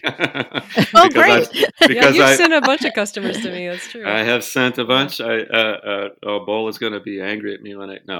Uh, but, uh, I'll try. I'm trying to. I'll try to spread it out a little bit. But um, yeah, bowl of percussion, everybody. Yeah. Yes, Bola. Bola. Bola. Bola's a dear friend, and and yeah, he has some great. And he he makes beautiful drums. So Mhm. um, as far as alfaias and whatnot, that's a great place to go. And um, fix your stuff if it breaks. Oh yeah, Mhm. oh yeah, definitely. So uh, yeah, and then Carl Dixon also in Colorado is doing a lot. So Mhm. that's great. Mhm. Um, yeah, I could plug a whole bunch of people here. This, no, th- I, I, I am, you know, going back to to Brazil camp was what one of the, my wife was correct. It was one of the best things I could do because it reconnected me with all of you and all of all of what's going on, and uh, and that connection will be with me till I'm gone. So, you know, it's just really, really, it's an important part of my life for sure. Yes, definitely connections come from that camp that You that know, are amazing. yeah, yeah. The last time I was there, uh, the second to last time I was there, I was there for both sessions, and that was, wow, that was just, especially Mm-hmm. that, especially that Saturday night Yes. time. Yes. You know, That's the- my favorite like Sunday, Saturday of the year. Yeah, yeah. I mean, it didn't It- happen it- the last two years, but Yeah. No, and then uh, you know Sunday morning the birds come back for a while. You know, it's Mhm. kind of it's, it's really interesting. I, I just loved it, and but I'll tell you, um, after the end of the second week, uh, being being all the way here in Savannah, I um, I always spend a night in San Francisco because I don't want to leave the camp. I want to leave the camp as late as possible, just to Mm, stay right. there. And then uh, by the time I get to, by the time I would get to the airport and get a flight, I would, I, you know, I'd have to spend the night in Atlanta or somewhere anyway. So I just, I, you know, I usually stay in a hotel that night, and um, so I did, and just was really on cloud nine from that whole experience. And then, you know, airports are always special, so I got, you know, it was okay. I get, but I, but I flew all the way across, got to Atlanta. Pretty tired, good tired, but I'm walking through the airport and all the TVs are blaring and the people are pushing and Mm. shoving and it's just like just oh my god. People, there's something wow, about that airport too. Like the ceilings are really low, and it's just Yeah. oh, that airport Yeah. is awful. Yeah. Yeah. So I just walked straight to my gate and I sat down and I just started to cry because I just thought, Oh. No, no, I, I just really thought, you know, why can't the world be like Brazil camp? You know, because, you know, sure, I'm sure there's a few little altercations here and there or whatever, but very few. And everybody's kind of working together and Mhm. helping each other out and you know and the food is so good you know but i'm just saying you know it just it just hit me just that how Mm. how special that is and um yeah it's just we're we'll be back We will. we'll be back I think So, a lot of it has to do that vibe has to do with your phone doesn't work there. Like you can't Mhm. yeah connect to anything. So like you're standing in line, people can't like check out and you know look at their Instagram um, exactly or whatever. exactly. They they have to talk to the person next to them, and that's such a human connection that we don't have anymore. Like not in Portland, but you're not necessarily on the West Coast, but in a lot of places, if you talk to somebody in the line at the grocery store, people are like, "Why Yeah, are you talking to me?" You know? yeah. yeah i'm it's uh, it's getting worse here uh, you know when we first moved here 22 years ago or whatever um it it was a lot less I, people yeah on the street it, everybody said hello you know it, and Mhm. it's become less and less uh, it's a shame um and it's one of the reasons we like love living here and liked living here and we're happy to be here but Mhm. um, it it's gotten less and less, and uh, you know it is a tourist destination, so we have all of that going on. Um, yeah, it's kind of crazy, but but it still is a pretty friendly place in that way, um, and people are quite open. At least the people that live here. Um, it's Yeah. it's odd though. I, walk downtown and it's it's a beautiful historic district, and Anne and I are fortunate that we live on a very on the sort of far eastern end of it, but it's it's and it's which is good because there are no tour buses and we're it's quiet over here. But um, but yeah, it's uh, um, the historic district is just packed with tourists now, uh, and and the main street is is kind of packed with tourists all the time almost, and uh, and uh, it's odd though because there are not very many people that look very happy. They're just kind of walking around, Hmm. sort of sort of flat. And i can't figure that out. When i travel i'm just i'm let's go see this. Let's go see that you know? And uh, Yeah. ready and, and and happy to be seeing things and oh that looks like a good place. Let's go eat there. And you know all these things that people just look like zombies. But i think it has to do with what are they actually seeing or what are they experiencing? Are they so hooked into their Mm. screen life that they they can't really fully experience reality? Uh, you know i don't know. I don't know. It's an interesting question but i'm observing some weird behavior I, I can't figure it out. I think that's But the may- magic of of Brazil camp. Like if they ever got internet or better better cell phone coverage, it would it would kill the vibe. i think i think you're You right know? and um and i think uh Mhm. you know, obviously, I think, gosh, this has been such a stressful couple of years, and I don't think, you know, it, it it's good because I don't think a we couldn't have gotten anybody from Brazil anyway, and um, boy, it would have been Oh, really yeah, yeah. it would have been imp- impossibly hard and really emotionally hard for Brazilian people to be here, and, and it is for people that do live here um, to understand what's going on there. So it's you know through this thing. this And how would we how would we have kept distant, you know, social distance? and Yeah. no few- way, you know, no. a quarter of the size, or like all these restrictions they were having. Like, there's just no way they could have financially pulled it off. You know, and made it worth their time. Well, I will say this uh, in terms of my classes now, they we, I have to do that, and because of the city of Savannah, I think rightfully so, the mayor has still uh, imposed a mask mandate, and Mhm. and uh, I think it has helped a lot here. So. Um, so, uh, so actually, my students right off the bat are learning the signal, the signals for you know what to do because uh, you know I can't really uh, it's hard to communicate with a mask Right. on. So you know, Yeah. and I, I do lower it to say certain things, but we and people have to. It's kind of tough on them because they've got to be spread out a little bit. So it's not like your normal bateria where you're really close. Hmm Um, so it's, it's it's a challenge. It really is a challenge. I, I yeah, Brazil Mhm. camp. I don't see how it would have worked at all. There's no way. And also, as you said, the the vibe there is so friendly and so close. You know, I just don't. It just wouldn't. Have, it wouldn't have worked. Yeah, no hugging or cheek kisses or Yeah. Good luck. Good luck with that. That wouldn't have right? I th- yeah, I think we all would have broken down. It would have just been very, very difficult. Yeah, I, I, I do. better I'm to cons- regroup and come back stronger. I'm certainly concerned, and I hope I hope Dennis is doing well, and, and Rich, and, and everybody, and that things are going to be able to come back, and and I you know will support it in any way I can. It's a very Yeah. special thing Yes. that that's unique, I think. Yeah, Definitely. yeah. So anyway, Uh, you would you were talking a little bit about your group. Um, some of our questions, you know, have to deal with how you motivate your group. Uh, do you see that as an issue with your players? no, I really don't. I'm sure they're all at different levels, right? right right yeah and that that's a challenge for the teacher you know this is always a challenge uh, Mhm. and especially in a small group it's is going to be that way because uh, people do come and go so you have people that have been there a while people who are just coming in um, you, you know i really we were just speaking about camp and honestly one of the things that i went to camp to learn was not only the rhythms the techniques and all of that but also how to teach Mhm.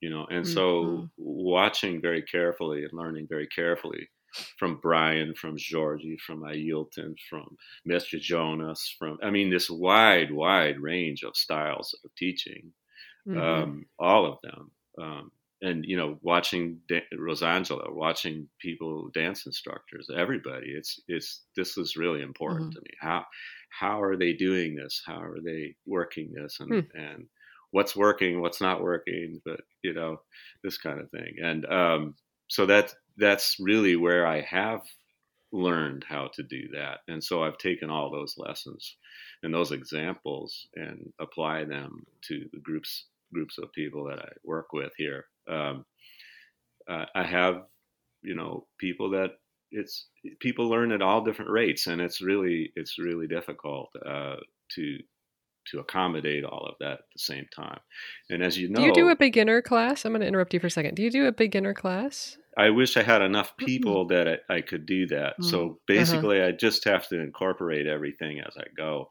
Yeah, that's Um, hard. You know, I've only ever had maybe ten or twelve people at most. So Mhm. it's it's small. It's very small. So um, so yeah, accommodating that is very challenging because every one of the instruments is critical and it has to be Mhm. played on tempo in the right place with the right part consistently for the whole thing to to mesh and make make the sound and so this this is very difficult. It's like there's no easy instrument really. You know. Right. it's like can, can you can you get can you give me something that's really easy to play? Well no, No. I, yeah, s- some things may, might be a little more approachable, you know, in terms of technique, but not really. It's- yeah, it's, maybe be know- the the water boy. Like, exactly, exactly, exactly. Uh, you know, so it is. It is a challenge. It is a challenge. You know, you think different things. I think we. I was having a discussion at camp one time, one of these last times, and uh, Pauline Serrano was there as well at the table, and I was talking about uh, somebody I had in the group that just couldn't quite get the on tempo and didn't come in right, or you know, just was really struggling. And I was trying everything I could possibly try to get get it to work. And you know, we had some shows we had to do or something parade or whatever. And so I put him on segunda, the second surdo, thinking, well, as mm, long as I've got a strong guy, a strong person on the primeira, it'll it'll somehow work. And mm. it it was rough. It was a little rough, but you know, I you know, I could the other surdo player could could you know kind of urge him on in so many words to uh, to get with it. Um, but there really is no and and you know somebody else I can't remember who was sitting with us with Pauline and I, but so I would have put him on the on the first surdo, and Pauline went no no no. You know, we I think we both said that, you know, and I said, look, there's really nothing. I mean you know, Ago Yeah. Go belt. Agogô has got to be. It's the timekeeper. You Yeah. got to. It's it got to cuts be there. through. Yeah, You- yeah. You know, you know, tambourine. Forget it. You know, just no, no, no, no, no. And I and still to this day, I've worked and worked and worked on it, uh, little by little, step by step. But you know, nobody in my group really can carreteiro on the tambourine. No. Mm, So mhm. so we're we're basically at lots of designs, uh, telecoteco and you know, Mhm. and keeping the beat, you know. But but it yeah, it's you know, it, it's really hard. it's hard. like a journey. I mean, like learning any of the instruments. I feel like is Yes. It's almost like a lifelong journey. It's this isn't just like oh, I'm going to pick this. At Mhm. least for me, I'm just going to pick this up. It's like no, you have to s- No. commit many many hours to practice to getting it Yeah. right, especially tambourine and repique and third. Like Yeah. those are such technically difficult and rhythmically difficult and everything. Like yeah, Yeah. It's Yeah. a journey. You have to be prepared. Yeah, and and you know, I. I yeah. I tell I tell people, you know, all musicians, all musicians uh, playing any kind of music, there are many many lonely hours of just Mhm. practicing by yourself. Um, Mm-hmm. and you know and this is a difficult thing with samba percussion instruments because you know your neighbors might not be so happy about you practicing the repique when you when you decide you want to pick it Yeah. up and Yeah. try this out you know and uh, so um, Yeah. so and tambourine too but uh, of course you can use the muted heads and stuff like that on tambourine but um, and there are all sorts of ways to practice repique's pretty tough though you can't really can't really do that one without the full sound yeah. um but yeah it's uh you know but basically i you know what i what i tell people to do at home is uh develop their independence by by stepping by clapping different rhythms on top getting polyrhythmic things going um, if you Mm. have nothing um, definitely work on your stick technique uh, get a practice pad or you know Mhm. work on that work on that work on those fundamentals and um, all of that's going to help you to to approach the more complex rhythms and be able to not think about your hands. You know I, I tell that to people all the time. It's like look at me look at me you know don't look at your drum and um, and it's your brain that's going to tell your body what to do right? Hmm. so you don't you, you know yes you need to be holding the sticks or the mallets or whatever correctly and and have the right technique there. So for a while you need to really concentrate on that but then at a certain point. No no no. You don't- you're not thinking about your hands. You, the the rhythm is in your head. And and um, i think using the ancient technique of teaching those rhythms using vocalizations is really important. Hmm. because because the information then goes right into your brain. And i think it i think it really helps people remember the rhythms Hmm. uh, and of course So what does you know, that look like? You have them sing the parts, or yeah yeah? I mean, yeah. the, my fir- my first class on Wednesday, you know, I talked about basically what samba being a four beat measure, but felt in two four, not four four, and you know, and we step, you know, do the four steps, and that we all do, and uh, and I said, all right, now we're gonna add another rhythm to this, and we're gonna clap our hands, palma da mão. Can you can we palma da mão while we're stepping these four beats? So immediately, I want them to be feeling these rhythms in their body hearing it and and doing that but also develop starting to develop that independence that's absolutely essential to to playing drums of any kind. Um, and everybody actually picked that up right away. And i was kind of surprised and then i said uh, well congratulations you're playing polyrhythmically right off the bat you know and everyone kind of laughed but it's true. Uh, and so then the next step is to is to sing. Essentially i use the uh, carreteiro part now, can we step, clap the palm of the mouth, and sing at the same time? And that was tough. mm-hmm. Sure. So, but I said this is this is the kind of thing you can do at home with anytime, anywhere. Mm-hmm. You know, and all of this is going to help you to be able to a feel the swing of samba because this is one of the things that maybe you can play the drum, but are you really, can you get that swing? Because that is really, for a lot of people, hard to grab a hold of. Mm-hmm. Um, I remember years ago hearing a CD, it was a, a German batucada group, and it was really German. I'm sorry to say that, but it was just yeah. so so stiff. It just had no no swing to it, you know. Yeah. And it, it was kind of like, uh, well, you could kind of put a punk group on top of it. It would have sounded great, you know? but, but, but, but, you know, I just I'm just saying that. But so I try really try really hard eh, on all at all times to to make sure that people are feeling that swing so in terms of the vocalizations, you know, there's great uh, uh, history and tradition in that, uh, certainly in Eastern, in Indian classical music, because the tabla mm-hmm. players, actually all the players, mm-hmm. all the musicians have to. There are vocal vocal sounds for every tone of the tablas, and they uh, have to be able to sing those. They have to mm-hmm. memorize all of that language in that way and then be able to sing that. And again, back to records, I remember being fairly young and hearing a, a tabla player uh, on recording. And it was a live recording, and he so played cool. a, a, very long, long raga on the tablas, just the tablas. And then the audience claps, and then he said, Thank you very much. What I just played was. Mm-hmm. And he sang the whole thing sang the whole thing. Mm-hmm. And I think the audience mm-hmm. was silent at the end because they could, it, it was astonishing. They'd never heard anything like that before. Neither had I. And I don't know if you recall, but mm-hmm. Ailton, Ailton, when he was there the first time, sang the whole, he sang the whole, as much as mm-hmm. he could, sang the entire Enredo for us before we played it, before we rehearsed it for the last time. Yeah.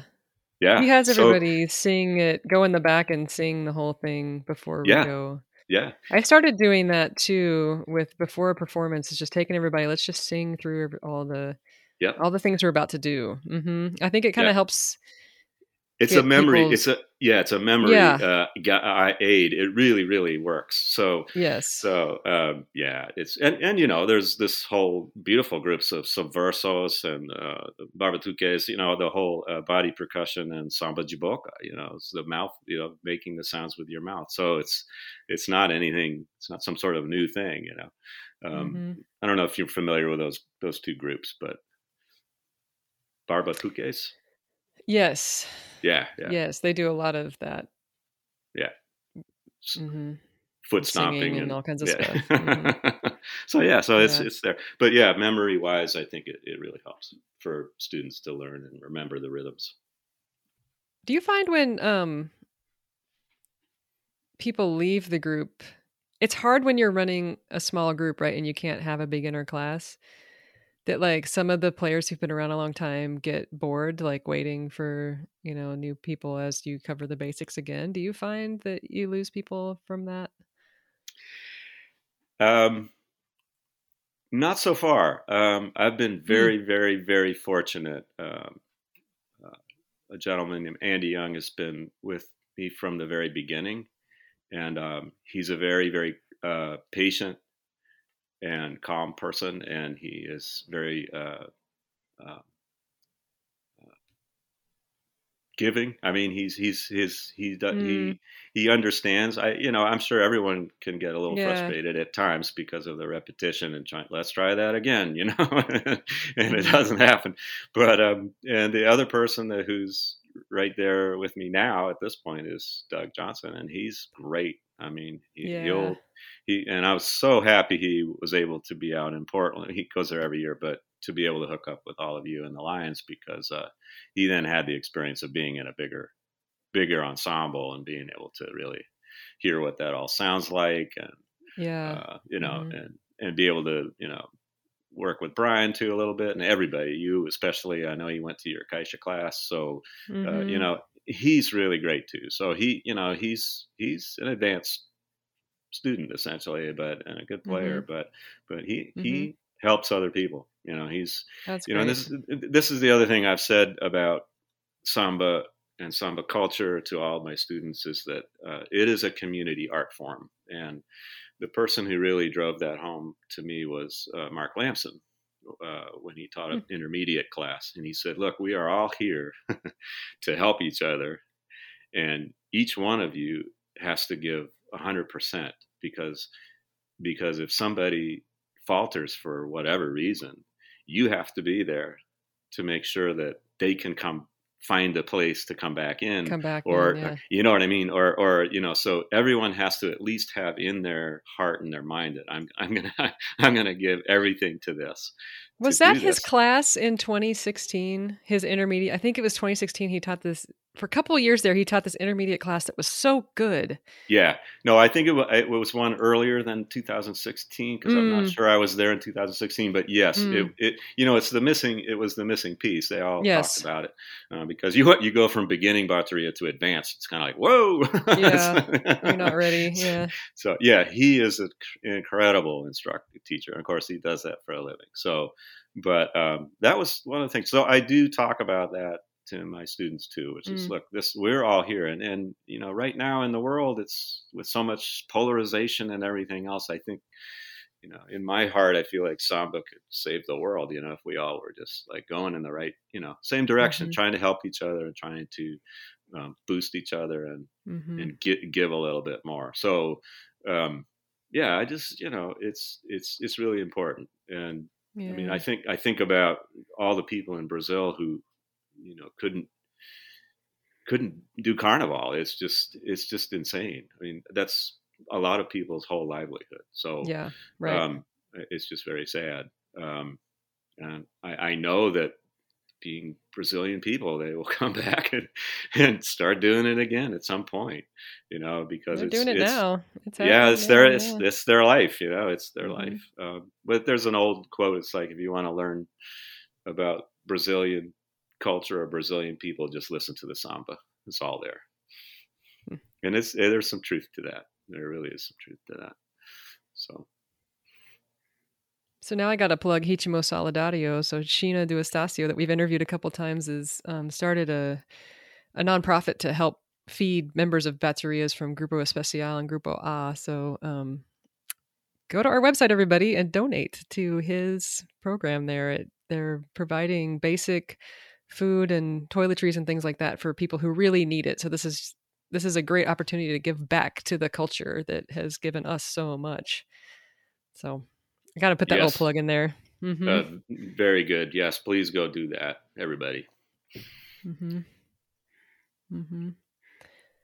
So Andrew, you've been doing this for a long time. Um, what I think I know the answer to this question, but what inspires you to keep going? What inspires you to you know it's a lot of work doing running these groups and doing this stuff i absolutely love playing samba i absolutely love playing samba i i uh, you know i mentioned i have some back issues and whatnot. I, I tell you, man, if I'm playing, everything else goes away.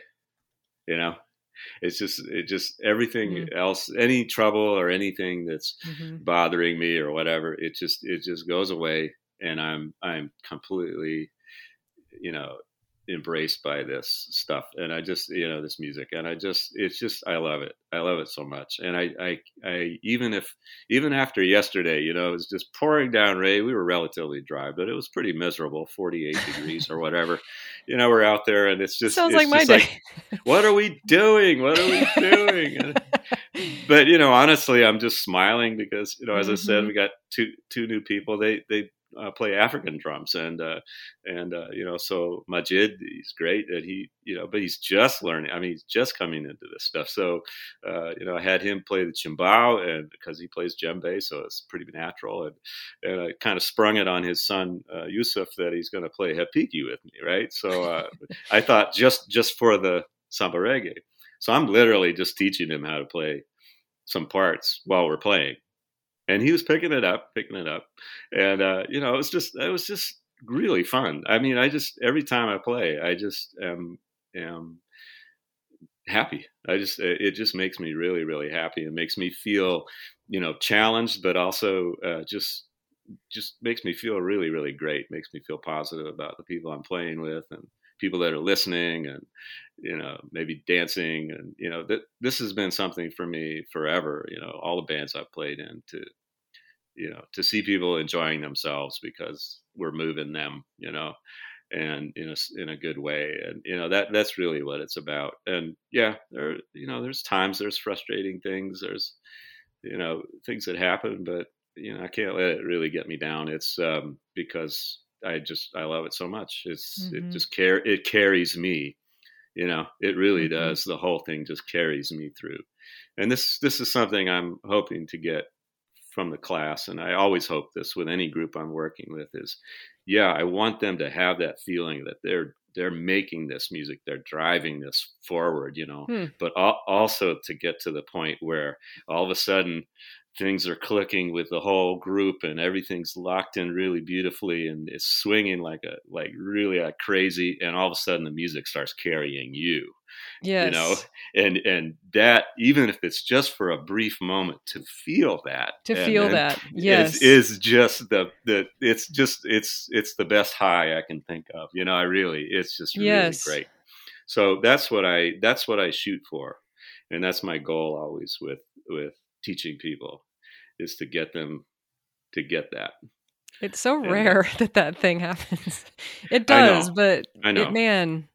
I know, and imagine doing that with 250 to 300 drummers. I, it's just, it's it's yeah. mind mind blowing to me what what happens in in in any in all through Brazil, the, the different baterias that are playing and groups that are playing blocos, and it's just amazing. I think and, the director can have a really heavy influence on whether that happens or not. Like if yes. the students have a grasp of the material and they feel comfortable, they're not being pushed too hard to learn stuff too fast, and they've they've really got the material down, and then the director can put that energy in there. Like Jonas used to do that. So like mm-hmm. playing with Jonas, like all of a sudden it was like everybody was out of their bodies. Like he yeah. had, you know, obviously he's charismatic, he's tall, he has these yeah. amazing, you know, he's hilarious and has that star inside of him, as Bruno Moraes said. Like he's yeah. he's carrying a star in his soul that he can give to you while you're playing. Like it's amazing. Mm-hmm. Yeah. Yes, yes, and that, he's one of the one of the, the, the instructors of people there that I learned a lot from. Yeah, uh, mm-hmm. and and had you know, and I have almost almost no Portuguese. I, I mean, I can't converse, uh, which I feel bad about because so many Brazilians I've met, you know, work really hard and they speak English quite well, and so I just feel kind of sheepish about that. But I'm working on it, working on it. But um, but yeah, he so he really couldn't he, he couldn't really converse in English either. So, uh, but I, I, played in that bateria, and then he wanted me to play.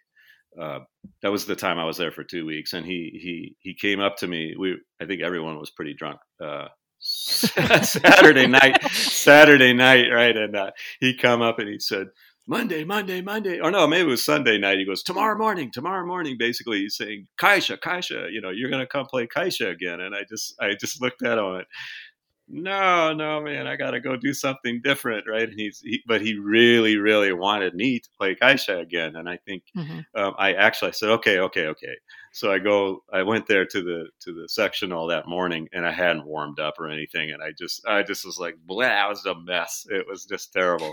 but you know, I warmed up and I got it and everything. But but uh, later I went up and I just said, look, I I want to do other some other things because I'm here for two weeks, and I I thanked him profusely. You know, I said it's been absolutely incredibly wonderful, and I'm you know really fortunate to have met you and and been in this little in this little bateria, you know.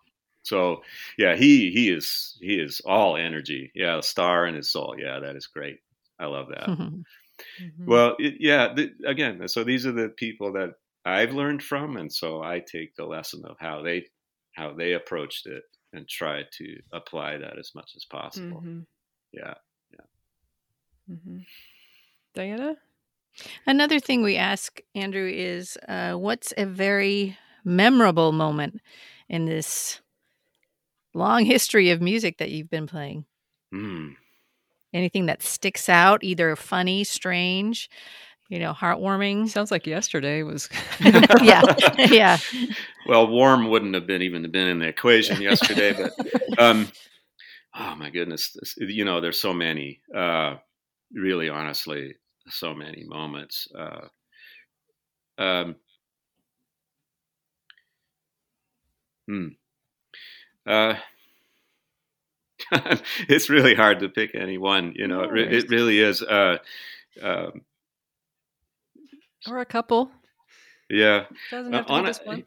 you know, honestly, some of the, a couple of the really kind of beautiful moments have been um, playing these wade-ins uh, at the beach uh, with Pat Pat Gunn, the, the Gullah historian, that and and just the people coming there and being able to play those rhythms and and just it, it, it's it's very spiritual. And um, I think that's very very uh, amazing. Um, you know, honestly, also being in any class with Jorge Alabé uh, for the candomblé and hmm uh, the singing classes, uh, especially under all those redwoods and in that environment, is is really uplifting.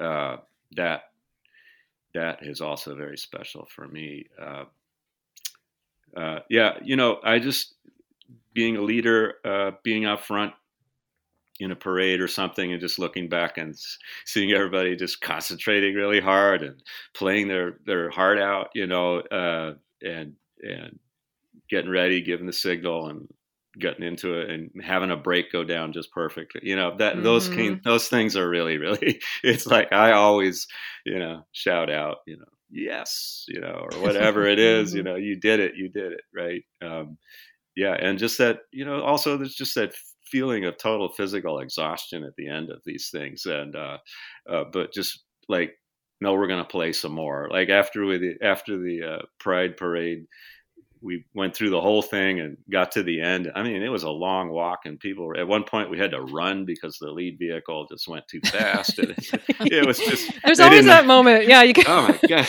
like you know and and i could hear i could hear i could hear my third surdo behind me running no Yeah. way so, so you know, I if there weren't any we were at a point where we could do that to catch up and i just Yeah, said yeah. come on come on you know, Run. Yeah.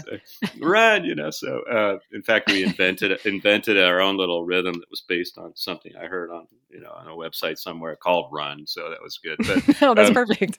but uh, but we uh, you know those kind of moments are really funny. Uh, yeah, she was she was she was incredulous that we were going to have to run, but we we got to the end of that, and every I mean I was just beat. I mean physically, I was just was like wow, you know. And we got to the end, and and uh, everyone was just smiling and kind of all just hyped up, and uh, so I just played a chamada, and we just played played for another half an hour standing Mhm. there on the Mhm. street, you know, and just and everyone was just they played better actually then than they did in the parade.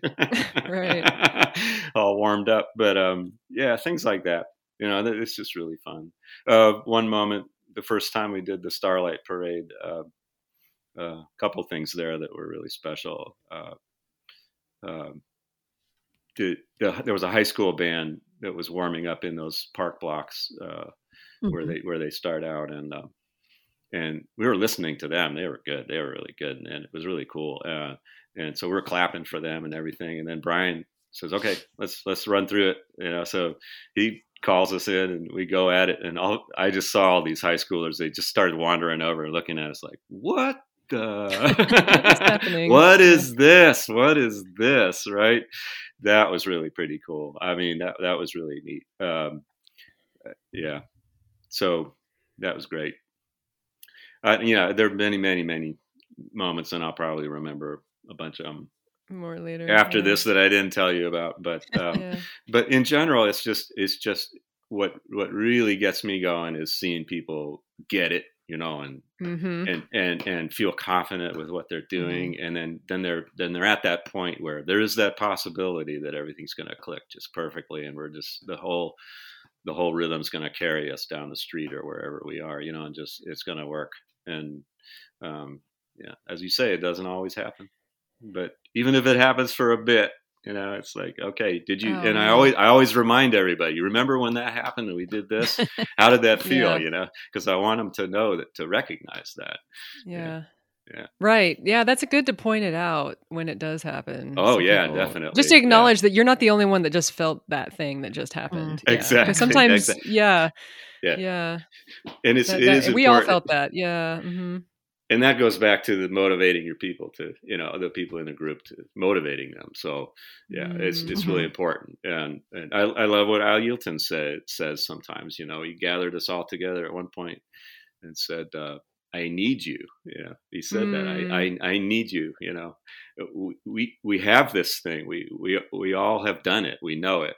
You know, so whatever happens tomorrow or today or whatever it was when he was speaking to us, you know, he said, whatever happens, it's going to be fine. You all mm. you all have done it already, so it's okay. You can do mm. it again. Mm. Uh, but yeah, when he said, I, I, need you," you know, that was really um, important.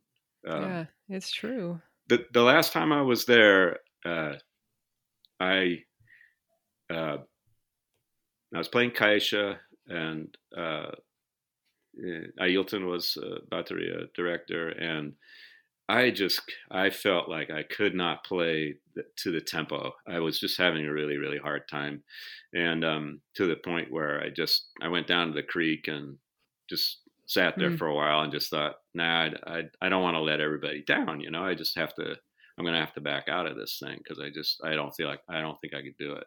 And of course, we're all in little pods, so I'm the Caixa player in that pod, hmm. right? well, there was one pretty close to me, but um, and in fact, I I I said to her, I can't remember who it was now, but uh, at the end of the dress rehearsal or whatever it was, I just said. Uh, this was the year when he, the Jimmy Biala brought the, we had the tape recording Oh yeah. yeah, which which actually turned out to be an awesome thing because yeah, actually it, it, it really was helpful. But um, and so I I just turned to her after we were done and I said, "Oh man, I don't know. I don't, I don't want to let everybody down. I don't think I can do this." And of course, in true Brazil Brazil camp style, she goes, "No, no, no, no, no. You have to play. You have to play." yeah. So I said, "Okay, well, you know, all right, all right." But then, yeah, I went down and really gave it some thought, and then uh, later on, I just I, I oh, it was a Thursday night, so we we it was the faculty show, and mm-hmm. um, and I just I was sitting in the amphitheater, kind of up high there, and uh, Brian came over, and then uh, Ailton came over, and there I was sitting between I Mestre Ailton and and Brian, and they had a big sleeping bag. I think Ailton brought, and he wrapped it around all of us, and we are just sitting there, right? And I I, I said, uh, Ailton, I, I don't I don't. I, I told him that my you know worry and I didn't want to mess things up and not not play right. And he said, no, no, no, no, no. You you you have to be there. You have to play. He said, come find me tomorrow morning. I'll help you. I'll help you. You know, mm. whatever whatever it takes. And you know, Brian was very encouraging too. And I just you know sat through a couple of performances and and just felt that support and energy, and it it, it uh, was just really great. And I just mm. I turned I turned to both of them. Went, I'll be there tomorrow. I'll be there. I'll do it. mm. I have to do it. Right. I have to. I put all of this time in and all this all this work, and I'm going to be there, and I'm going to do it. And I did. And you know that helped me to play to that tempo. But I gotta I gotta tell you, it's really interesting. I think he dropped the tempo that just just a couple of points, and I would not have put it past him to do that for one person. I really, I mean, I don't know that he did that. Maybe he felt the whole group needed to drop back a, a little bit to swing. Year. Yeah, but and mm-hmm. I probably was. I, am not going to put myself on that that kind of in that place that he did for me. But you know, I think I think it was the whole group, and he wanted it to swing, and I think we weren't swinging at that tempo that we were at. But um, yeah, that it just you know, man, I have met so many incredible people, and that that's really what keeps me going too, is to know that there's this, you know, hundreds and hundreds and hundreds of millions of people that do this, you know, all around the world, mm-hmm. and and, and uh, you know, it's it's you know, I meet people that just know nothing about it, and it, that's a little frustrating too. I just think, wow, you know, there are millions of people around the world that play samba like this. I mean, Finland, for God's sakes, you know. In Singapore. Yeah. In the Philippines. In Korea, yeah. Everywhere, everywhere. In, in, in, there's one in Nigeria, right, Diana? Yeah. oh, yeah. Yeah. It's, it's funny that the films you see of uh, videos of uh, Finnish, uh, Finland groups playing in the street, and the group is just grooving and they're dancing and jumping up and down. And all the Finnish people that I've known are pretty reserved, um, you know, in terms of emotion. And the, the crowds are, are not they're not smiling. they're just it's it's this at least the ones I've seen. It's this really funny contrast between right. they're just like these what people that? like people yeah. like letting go completely in the street and playing playing these drums like wow, like mad, you know, and and playing them well too, you know. And then the, the crowd's just sort of upright, erect, you know, standing there watching. They're not. They're not. Right. Maybe maybe a slight smile now and again, but that's about it. Hmm. Very very funny. So that must be tough. I gotta say. Yeah, tough crowd. now it doesn't mean they're not enjoying it. Honestly, I'm sure they are. Sometimes yeah. when you just see something for the first time, you don't know what to, you don't know how to react. You're just you know, trying you're just to like take it in. Yeah, you're like, yeah. what's happening? That's true yeah. too. Uh, that wasn't my mm-hmm. problem. First time I saw it, I knew how to react. Oh yeah, me too. me too. So that was great. Yeah. yeah. So Andrew, thank you so much for coming on. As we wrap up, is there anything that so a lot of people listen to this podcast who are either running groups of their own or thinking of starting groups. Um, is there anything you wish you had known um, when you started? Um, well, um, what advice do you have? I guess a, a, lot of things in terms of the group here. Um, there's nothing you there's not you have to have you know a good knowledge of the material, obviously, um, and you have to be confident in that because um, it's embarrassing if you you know try to teach something and it's incorrect or whatever. So it's really important to have a good knowledge.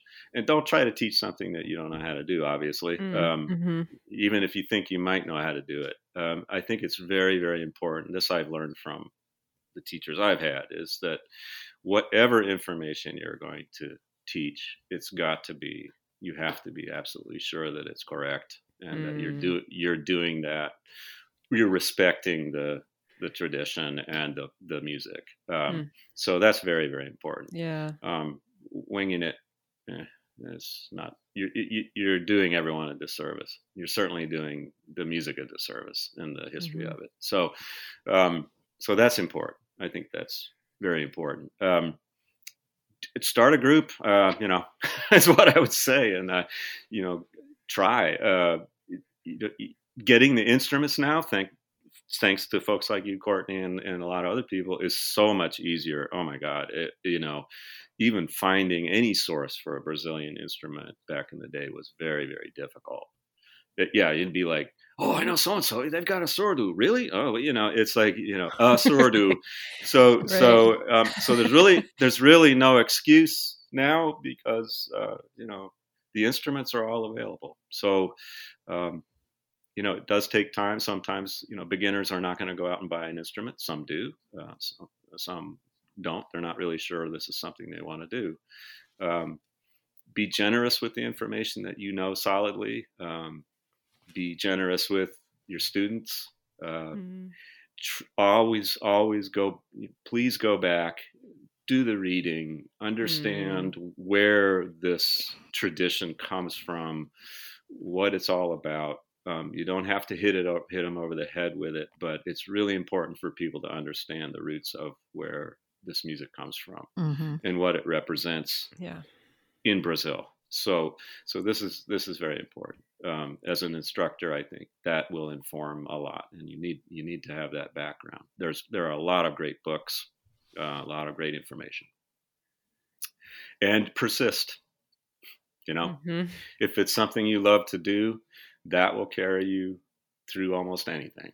And Mhm. even if you have one student or two students or three people, um, there's a lot you can do. Um, it, it won't be a full bateria, but you know this is part of the reason I really started to look at pagode as as something to do as well because uh, you can Mm. do a lot with a very little with the Mhm. instruments and um, and and make a lot of really great music. Now, without a Mhm. it's really not pagode. So, so this is the missing part. But in terms of the the rhythmic uh, rhythm instruments, um, it it's you can do a lot with a few people, and um, and it's the same. It's not the same techniques, but the rhythms are the same, and everything repre- You know, all the bateria instruments are are represented in in the Mhm. in the pagode style. So so uh, and, and in fact, the surdo, the technique for surdo in pagode is really advanced. I mean, Yes. and so you you know you've got to really that's that's a beautiful thing there and and, Mhm, and i mhm. experienced that one time because i think we were in some sort of big cold basement warehouse rehearsing with the lions and george was there and yes the surdo section was all high and then uh, uh, but uh, but I can't remember. It might have been there. Anyway, I was playing sur- Surdo at one. No, no, I was not playing Surdo. Someone else was playing Surdo. But uh, he he stopped everything and he goes back there to the Surdo section. He was already not happy because of the state of mind, and um and uh, he he had got the mallet from the player, whoever it was, and he started to play the Surdo, Mm. all of it, all of it, right? he Mhm. played all of it exploring and playing all the different parts of the head that you know like the, Mhm. like you do in pagode and uh, he played this beautiful passage of, of rhythm handed the mallet back to the person and said sur no. and, he, and he said one word he said surdo you know and that's it right that's Hmm. what it is this is surdo what you just heard is surdo so you have a long way to go, but you needed to hear what this what this instrument is capable of, of doing Mhm. in the right hands. So Cool. so yeah, so yeah, th- these are all things that are just really special. So yeah, uh, you know, I think uh, that's an that's an option for people who don't have a lot of people is to to a little delve into some of the the pandeiro, which is contains all of it, you know, Yeah. uh, uh, um, uh, dive, and, yeah. and and to to be able to play the tambourine in that in that in that context, you know, it, it really is is good training for playing in a bateria. It's a different technique, but it's but it's really really important. And in some ways, I think maybe people might be able to pick up the swing of samba, maybe even a little quicker with the, with that form. I don't really know. I've never. Their really- neighbors will be happier, right? well, there is that. There is that. But and and the technique actually, in some ways, is very difficult to get to get to those upper levels. That and the independence that you have to develop for that is is is Mhm. critical. So hmm so so I don't know. I, that's the other piece of advice. You know, you, you, if you don't have a big group, you know, you can also just you can also just if you if you get really good at individual instruments, or you get somebody who's really really can play the surdo, one surdo, a surdo, caixa repique, tambourine combination is awesome. You know, it's Mhm. it's and and if you get some, uh, you know, you get somebody that can play the three surdos all at once. You, I mean, Umamo, you know, this uh, Thalita Santos's group is Mhm. that's their percussion section. hmm So you know, it, it works. It works very Mhm. well. So you don't have to have a giant group to really get something going, but it does take some dedication and time practicing and Mhm. and all of that to put it together. So you got to start somewhere though. So start.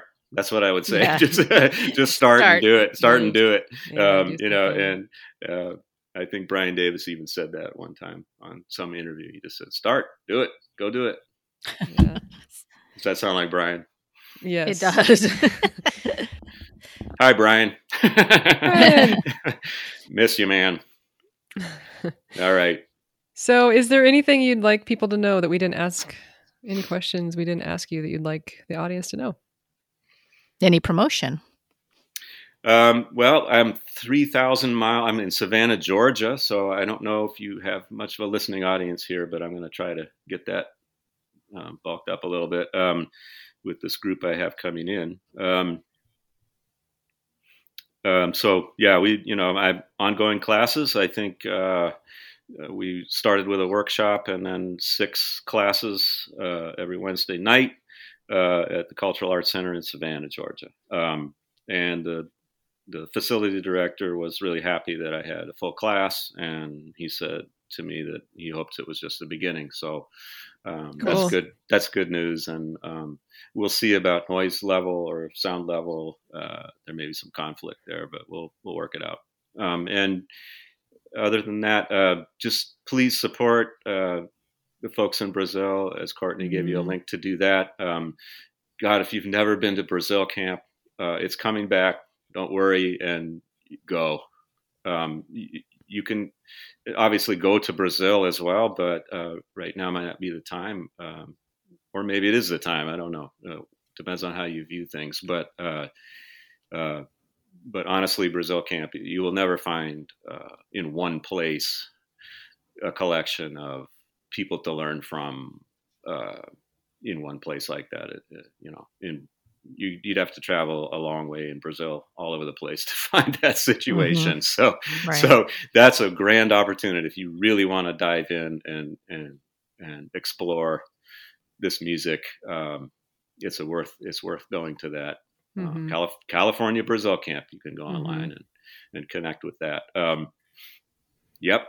And uh, certainly online, um, uh, so many resources. Uh, I can't really name a lot of them off. There's so many, but um, now there are a lot of resources to learn the instruments, techniques, and things online. Um, please support those people however you can. Subscribe or whatever it is support them. Um, this is how they they live uh, especially during this last few year, uh, couple of years. And uh, and um, you know just dive in there get in it and and and learn uh, most a lot of those are in portuguese uh, so that you know if you have a language barrier it's really okay um, It's pretty You know, I- clear. I don't I don't understand figure it out. everything that's being said, but you know, which is too bad because I think I miss a few things that are, you know, little hints and what kinds of things, subtle things that are being said.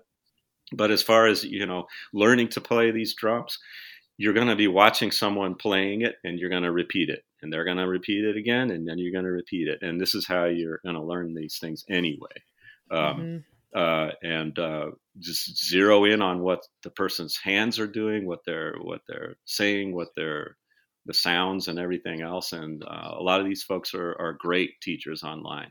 Um, please go to the people mostly in Brazil. Um, as I said, that's going to be in Portuguese, but that's the source you want to go to. There's Yeah. an awful lot of stuff out there on YouTube that's Mhm. just not right Yeah, that and well, not yeah. good.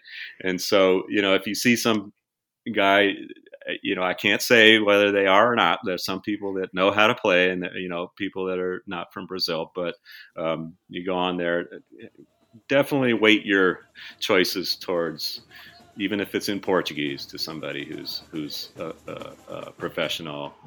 Uh, musician and ryth- rhythmist in, in Brazil because you're going to learn the ri- the correct things about how to Mhm. play. Yeah. Mhm. Um, I, I think I think I answered the question. Yeah, Great. yeah. Thank Thank, you. you. so much, Andrew. That was fun. I, I really enjoyed this, and uh, I'm really looking forward to giving both of you a big hug soon, and, and hopefully in California. Exactly. Hopefully. Yeah, we'll get there.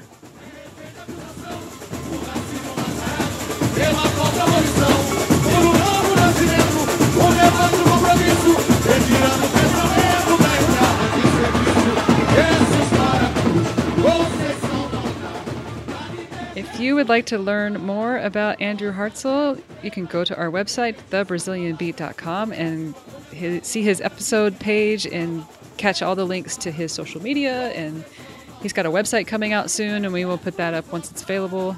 But um, yeah, go samba, uh, not go samba, thebrazilianbeat.com to see all of that. Courtney, do we have any shout outs?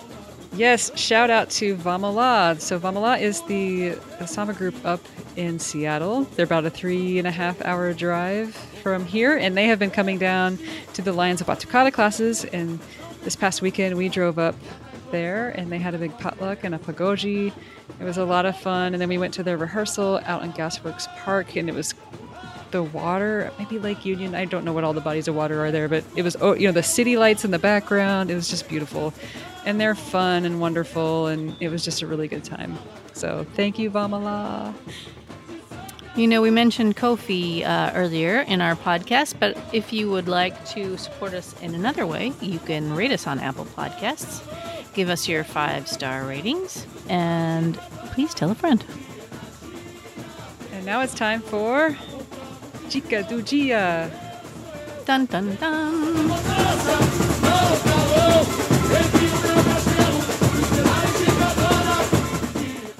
So here is our dica do dia. So our dica do dia is uh, when we ask questions in Portuguese and very informally, like when we're talking to a friend, like very informally, uh, sometimes. And, and we're asking a question with uh, a WH word. So it would be like in English, it would be where or when. Like in Portuguese, would be onde, porquê, um, qual. So when we have a question and we use one of these words at the beginning and we're speaking informally with a friend, uh, sometimes we add the the the words o and que, o and then que, q u e, right after the the wh word. Um, so then, for example, uh, if you if you if I want to say uh, onde você está, where are you, right? Onde você está?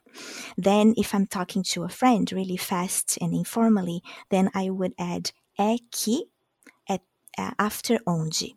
Then you would be onde é que você está? Onde é que você está? And then what is interesting is that você, uh, when we speak informally, uh, we, we just say the se part, not the vo. So the, the vo is deleted from there. And then está is only tá. So then the question, onde você está, becomes onde é que você tá? Onde é que você tá? Onde é que você tá? Onde é que você tá? Onde é que você que tá means where are you? So if one's you a are mouthful. Yeah. so then, if you are um, at home and then uh, you are looking for someone, then you would say, for example, I would say, Diana, onde é que você tá? Onde é que você tá? Onde é que você está? Uh, so then, um, the é que doesn't really mean anything. It there- there's no meaning, but in English, you would translate to, I think, uh, where is it that you are? Mhm. Mhm. but you don't usually use that um, form, right? That construction in English is not so common. In Portuguese, it's really common.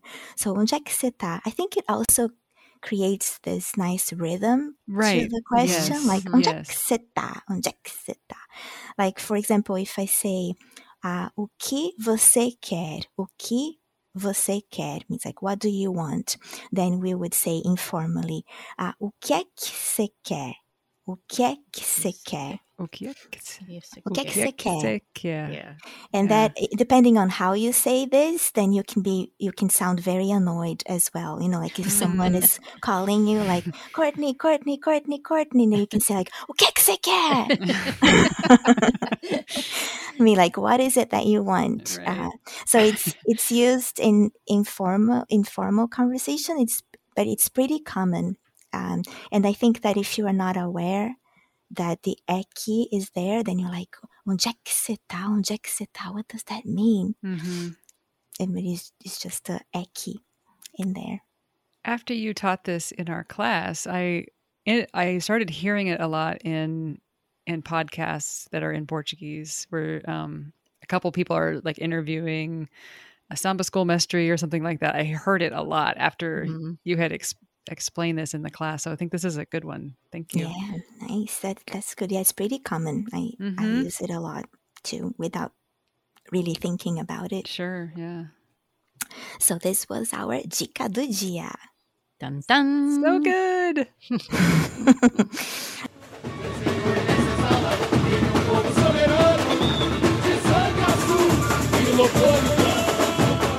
And we're back.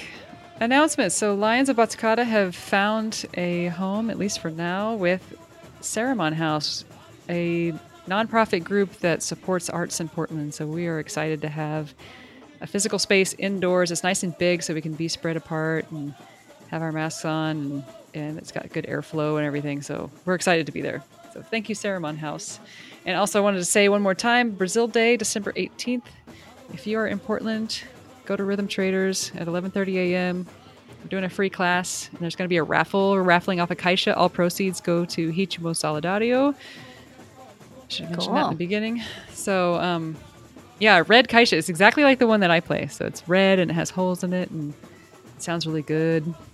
It's a powder coated steel drum, and it's kind of a deeper sound than most six strings, deeper sound. It sounds really good and crispy and wonderful. So check that out. Good Christmas color. Yes, exactly. December 18th, Brazil Day. Well, thank you for listening, everybody. Take it easy. Ciao.